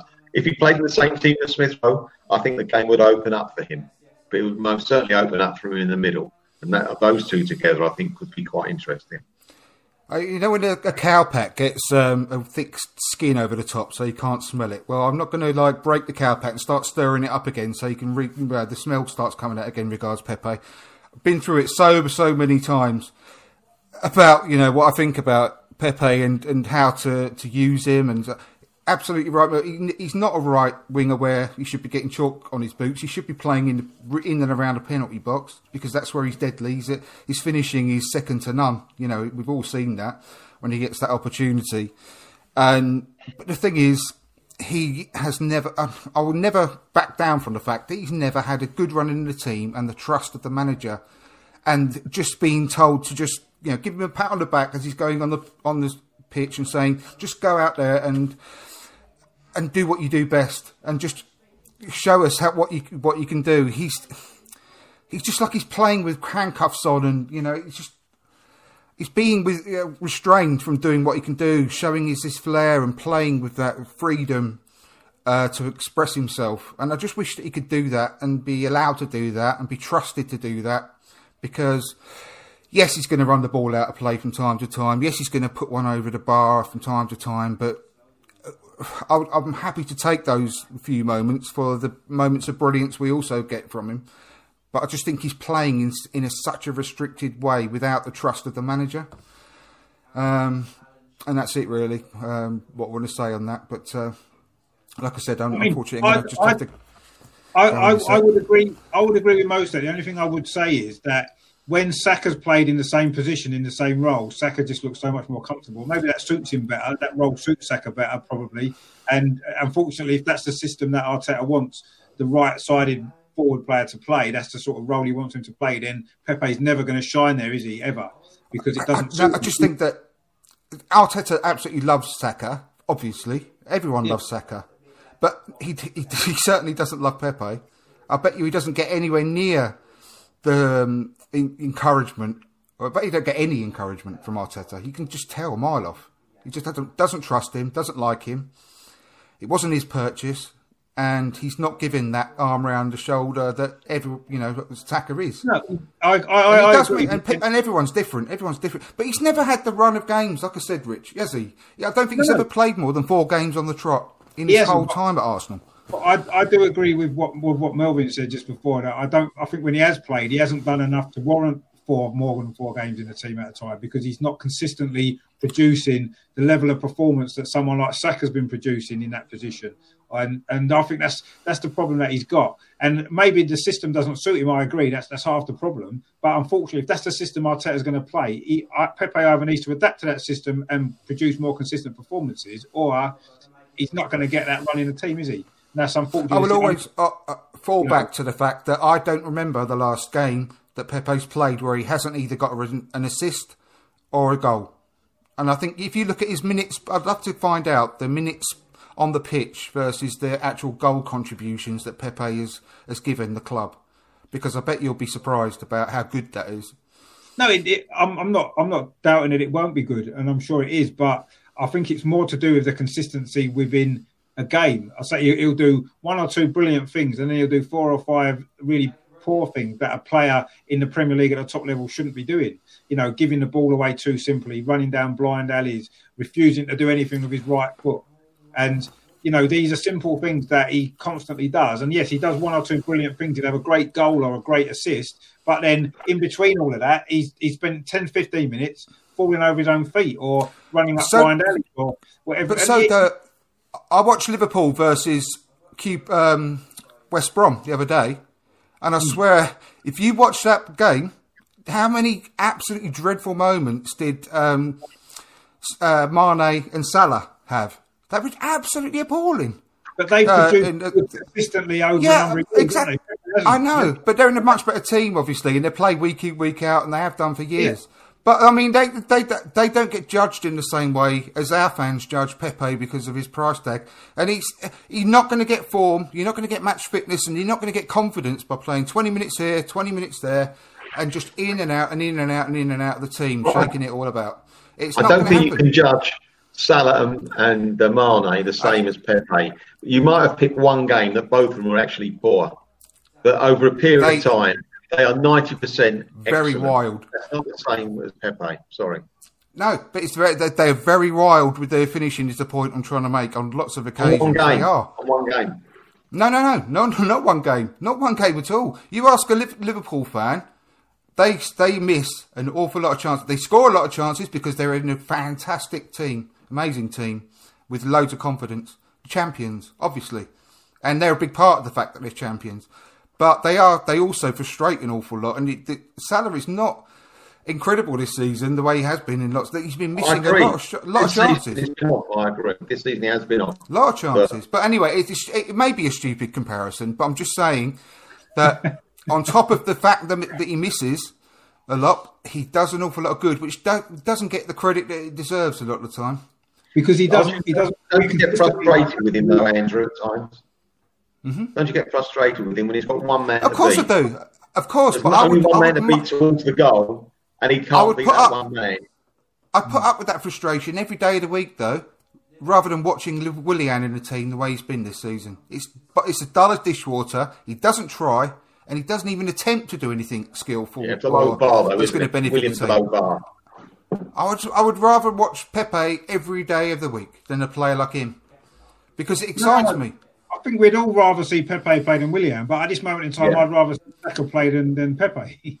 Well, that's that's what I said earlier. I don't don't disagree. Uh, Saka is the first choice in that role, but I'd love to I'd love to see Pepe just be just be given that chance to be working that role with Saka, giving him a rest every now and then. And I just wish that, that he didn't Yeah, get maybe- the grief maybe- that he gets. That's all. I mean, maybe, maybe that's maybe that's what we will see as as the season develops and as as the future develops as well. Um, and obviously, we've been asked a question: What do we think about the other players um, that that we've been linked to this season? Um, to be honest with you, I- there's a lot of speculation around, um, as there always is with Arsenal. Every transfer window, lots and lots of players are supposed to be we're supposed to be interested in, we're supposed to be signing. And in the end, very very few of them ever ever happen, do they? Um, you know, th- there seems to be big movements on on the um, on the Buendia situation at Norwich. That that I think that's probably going to happen if I'm out of all of them, that seems the most likely. Um, but I don't know. To be honest, with everything else is just it's speculation for me, and I don't I don't tend to look at something. Oh, are we going to sign this player because we've been linked to them? I don't look at it like that. I just wait until, until they sign. I think there's one or two positions that we need, which is I think we need something in midfield definitely. Um, and uh, I think we probably do need another left back actually now with Kolasinac going out on loan. Uh, Kieran Tierney is the only left back we've got now, and I do think that's going to be um, uh, could be well, a problem. We've got, um, we've got Cedric as well. Hi, Harry, there, uh, thanks for mate. Coming, you gunners exactly. Um, and uh, yeah, and Russ is there. But yeah, I mean, I do think we need another left back now. Actually, just for cover. Because who else can really come in at left back if Kieran Tierney gets injured? We've got a lot of games. We've got the cup games. We've got the Europa League as well. Well, to make the nose, we've got Cedric who can play there. Cedric is incredibly two-footed and he's played there a lot. But uh, like I said, I'm really, really sorry. I'm going to have to go in a second because I've been way, way, way, way over what. Was... But just quickly, one thing I will say about Isco. I mean, what on earth would be the point in bringing in Isco for six months when we've got someone that we're paying 350 grand a week to who could also do that job for six months. What the hell? I mean, what is that all about? Yeah, I mean, we're going to add add more wages like for Isco. Ain't going to be cheap. No. To, to, it just it just beggars belief if that's the case. What it was more yeah. stupid, and we deserve everything we get if we do no, that. Just bring six month loan deal for Isco. Why don't you just bring back Özil for six months? Who knows the club, who knows the, all his teammates. There's no settling in period. Uh, I just pull my hair out, which I haven't you got. will bring back that geezer Sanchez we had for six months on loan. Was it Sanchez? His name was. Sanchez, was it Sanchez? take Sanchez back uh, if he he's fit. Yeah, well, uh, but I mean, uh, no. Again, no, I wouldn't because we're already paying 350 grand a week for someone to just to sit on their ass and commentate on the match on Twitter. I mean, what, just ridiculous absolute joke. no, I, I, I agree. If, if, we're gonna if we're gonna get Isco in, bring Özil back, I totally agree with that. I'll tell you one that did interest me a little bit. I know people don't really like him, Diego Costa. I just think he'd give us a little bit of aggression up front. I'd take him on loan to the end of the season, or I'd, I'd take him on a short term contract rather, not on loan because he's out of contract, isn't he? I'd take him on a short term deal to the Who's end of the that? season. Diego Costa. Oh no, no chance. I mean, my God, that's another one. What, I mean, what on earth is the point? I think we, we do lack attacking options. We've got Balogun who we're just going to let go for nothing. Why don't we just say Balogun, right, you're going to play between now and the end of the season? And that ship sailed. That ship sailed. Listen, the manager doesn't want it. Diego him. Costa, him, I mean, he's got. He doesn't want him. He didn't want He can no longer head of the ball. He's got. A, he's got a metal plate in his head. He's got a metal plate in his head, Diego Costa. He can't even head the ball anymore. No, he, it's all right if he doesn't go near magnets. All right. Oh, but mate, honestly. With this I'm going to have to go. Balogun, uh, Arteta must hate him or not want him at all. Otherwise, he would have made him on just stuck him on the bench for a couple of games when he could yeah, have done. Didn't he do that? At the end of the day, he doesn't thank him for whatever Diego Costa is even worse idea than Isco, and that's putting it somewhere for me as far as I'm concerned. It's a sort of player that we haven't really got enough coverings uh, in the forward positions. I think he could well, give us something in a short term deal to the end of the season. Mate. Well, bring in that Moller from the, from the under 23s then if we need a little bit of extra cover. I mean, I, I don't, I don't, I don't agree. Well, why would you pay two hundred grand a week for Diego Costa, who can't even run anymore, can't head a ball, because of his? Uh, no, I mean Jesus Christ. But anyway, I'm going to have to go. I'm sorry. Because uh, the Andrew, keep well. See you later, mate. Keep well. See you really, real pleasure. I'm sorry I've got to go. I do apologise, no, no, but it's been an cool. absolute pleasure. Where can people find you? Where do you just plug your channel a little bit as well? Oh, yeah, it's from Dial Square to Where on YouTube. It'll be coming back soon. It's perhaps we've had a bit of a uh, uh, you know break over the Christmas period, but we'll be coming back soon. And um, at From Dial Square on on Twitter. So please give us a subscribe, give us a follow, and hopefully we'll be. Uh, be in touch again with you all soon. I do appreciate it, Richard. Always love coming on your show, as you know. No, no, it's good to have you back. I know you've had a few issues the last couple of times that you've both have been coming on. You've been not been able to make it, unfortunately. But it's good to have you back on, and yeah. I'm sure we'll speak again. I'm sure we'll speak again soon. Definitely. Into, uh, it's going to be busy time coming up anyway as we move into January and in the new season and stuff like new year. I mean, so it's going to be lots of stuff to talk about. So yeah, it'll be good to have you back on again soon. Thank you, mate. Much appreciated. Take care, Melvyn. Stay, Andrew. See you soon. Keep well, mate. See you later, mate. See you later. Take care. Yes, Andrew, I say m- please uh, check out his channel as well from Dial Square to where there's some good stuff on there when he's back. I know he's had a bit of a break um, over Christmas and stuff like that, as a few people have as well. Um, but I've got nothing else to do, so I just keep um, keep coming up and, and doing stuff now, which is good. I do enjoy it as well, which is which is after battle. Um, Russ had mentioned about uh, Denis Suarez. Yeah, I think that would be another. That's what I meant. Yeah. another Denis Suarez, yeah. yeah, that was a bit of a silly loan, that wasn't it? Um, but yeah, so I mean, I, I don't know. Let's see. Let's see what January brings us in terms of transfers. I'm not anticipating too many players, but I do think we need something in midfield um, to complement Thomas Partey at the moment. Maybe play while he's still injured. Um, you know, I still think attacking options. We don't have a lot. Balogun, for some reason, as, as Melvyn says, not getting an opportunity, which to me is crazy. Uh, when he's come on in Europa League, done well, scored a couple of goals. Surely you got he's got to be on the bench at least. Um, he's not even getting on the bench, is he? When we've not got a lot of other options. I, I think Nketiah's had plenty of chances and not really nailed down a, a regular place. Is he good enough? We're not sure. So I, I'll be certainly looking at maybe if not now, but certainly over the summer, um, some sort of um, covering forward positions, extra option there as well. Um, and I'll say maybe long term another left back as well because uh, you know we've got a couple of unnatural left backs who, as Andrew said, with Maitland Niles and Cedric Soares, but we haven't got a natural left back. If Kieran Tierney's injured again for any long period of time, I think that's going to be an issue probably. But um, anyway, they must feel they've got enough cover there. They wouldn't let Kolasinac go because he's still been playing, hasn't he, in the Europa League in particular. And Not been good enough, Richard. Not no, no, he wasn't. enough. I agree. He, wasn't good enough, which is a shame because he started off well, didn't he? That you know, his first season, I thought he, he looked good actually when he first came, um, and never really worked out, did it, for him in the end? No, not at all. But you know, he's back now where he came from, Schalke. So let's hope he goes back and uh, enjoys the rest of the That makes season. everyone happy, I think. He's happy, good. Everyone's happy. Hope. I mean, you know, you know, even if players don't work out at Arsenal, maybe they're not the, the best players. You know, I want to see them do well when they leave, especially if they play in a different country in particular. You want them to do well, and hopefully he can revive his career really, because you know, I think he's a, I think he's a nice guy, and you know, he looked after Mesut Ozil that day, didn't he, when they were attacked out in the street? So he needs a lot of credit for that as well, because a lot of people just ran away and hid, and he was, he was quite prepared to, you know, to to, to save his mate. He showed a lot of bravery that day with the knife thing. Unbelievable. I wish he was braver going forward on the pitch. Yeah, maybe, yeah, exactly. But you Well, know, he, he- was first, his first touch was backwards every time. His first Yeah. thought No, was it, back, it was back. because I say his first season, I thought he was good. He scored a few goals and he, he looked Made, a, good. made a couple of them.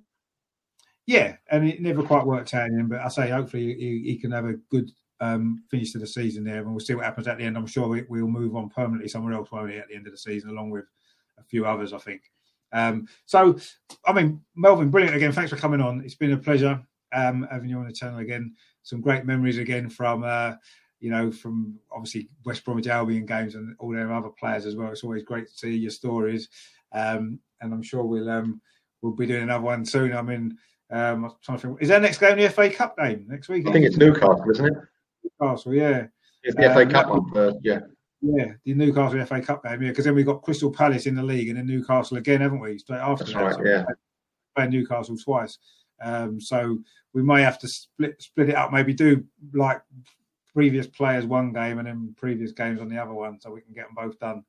over Oh, well, I'll the do both on the same one, Richard. That's not fair. Oh, well, no, well, we can do both. the same one then. Uh, what we do for the second game? That's the only thing, then, isn't it? We'll be a bit stuck. Yeah. But, um, but lo- quite. There's quite a few players I've seen on the list for the Newcastle one actually. I've not even really looked at it too far. Just three or four straight away come to my head that I can think of. So me, I'm yeah. sure, I'm sure that'll be quite interesting as well. That that particular one. So, um, but yeah, we'll, we'll no doubt we'll do that as well. Um, so I mean, thanks to everyone in the chat as well. Obviously, Russ um, putting a few comments on there. He doesn't fit the formation. No, he doesn't. Unfortunately, he doesn't fit the formation.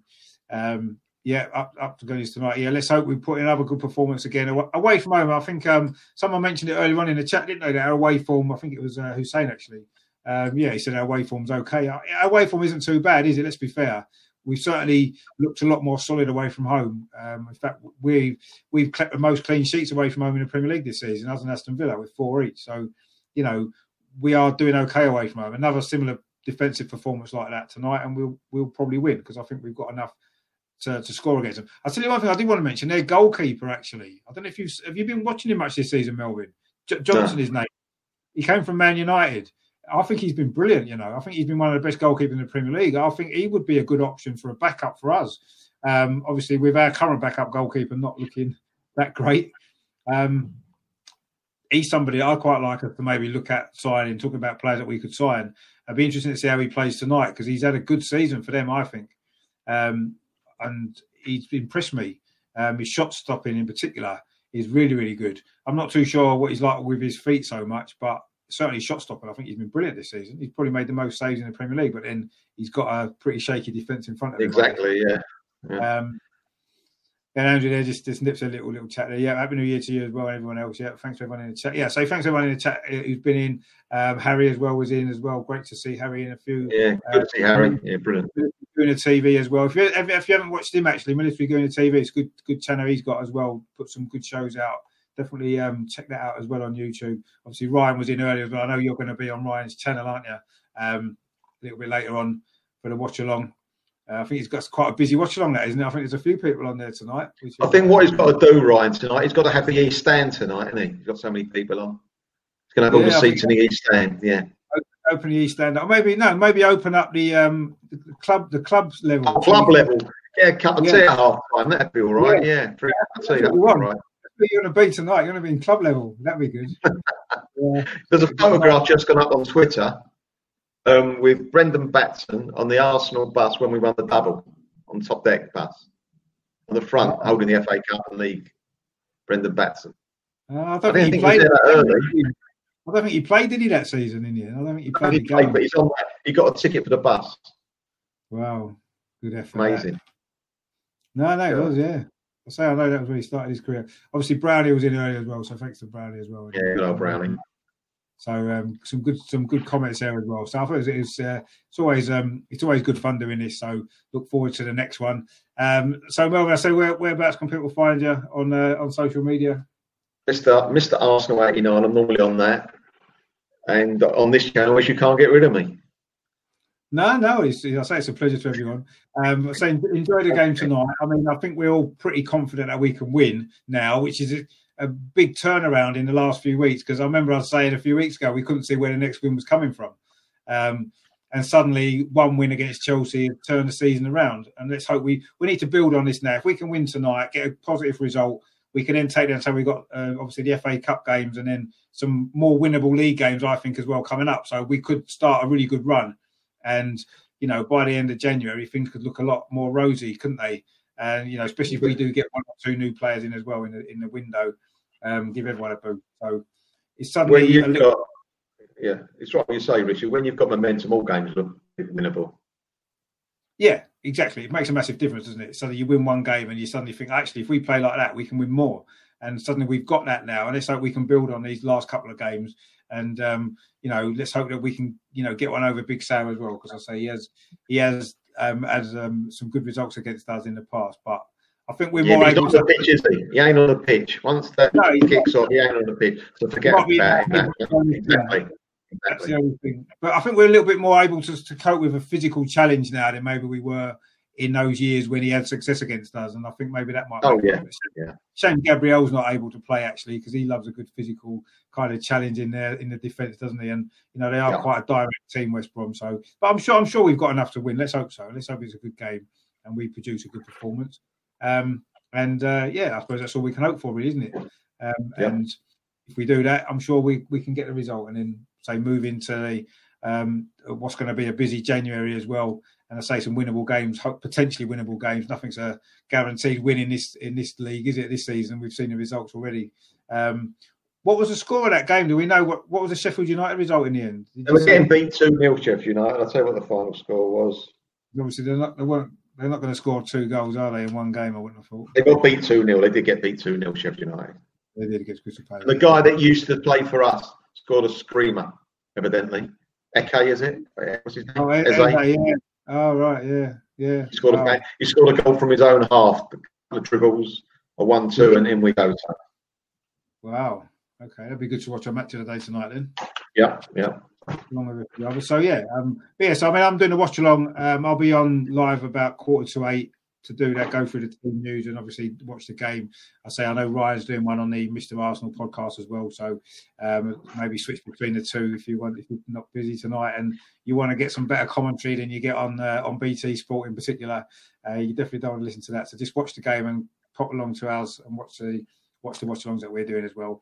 Um, and if you haven't done so already, please subscribe to the channel as well and give it uh, give it a like as well. There's a few on Facebook, which is nice, and um, everything else. So do that as well. So I'll be back about quarter to eight with all the team news and a bring up to kick off um, for the, this game tonight. And um, I say we'll speak to all you guys, soon. I say thanks to Melvyn as well for coming on again, and um, no doubt we'll do we'll do it on again probably at the end of the week for the for the Newcastle game in the cup next week. I'll try and get a Newcastle fan on. I know loads of Newcastle fans that'll be desperate to come on actually, so I'm sure we'll be able to get one today. It's a shame actually our West Brom fan couldn't make it. Um, Connor, I don't know what happened there. I'm, I'm sure he'll. Um, I'll, I'll, speak to him later about that. Not quite sure um, what happened to him today, but anyway, not to worry. Um, we got through it without him, and we did okay. So. Um, we'll see, but yeah, I'm sure we'll get some Newcastle fans lined up for next week, which will be good. Um, yeah, so thanks for that, Melvyn. Cheers for everybody for watching. I say stay tuned later on for the watch along um, and of course, in the meantime, as always, come on, you Gunners, come on. Three points tonight. Let's do it. Come on. See you later, guys. Thank you.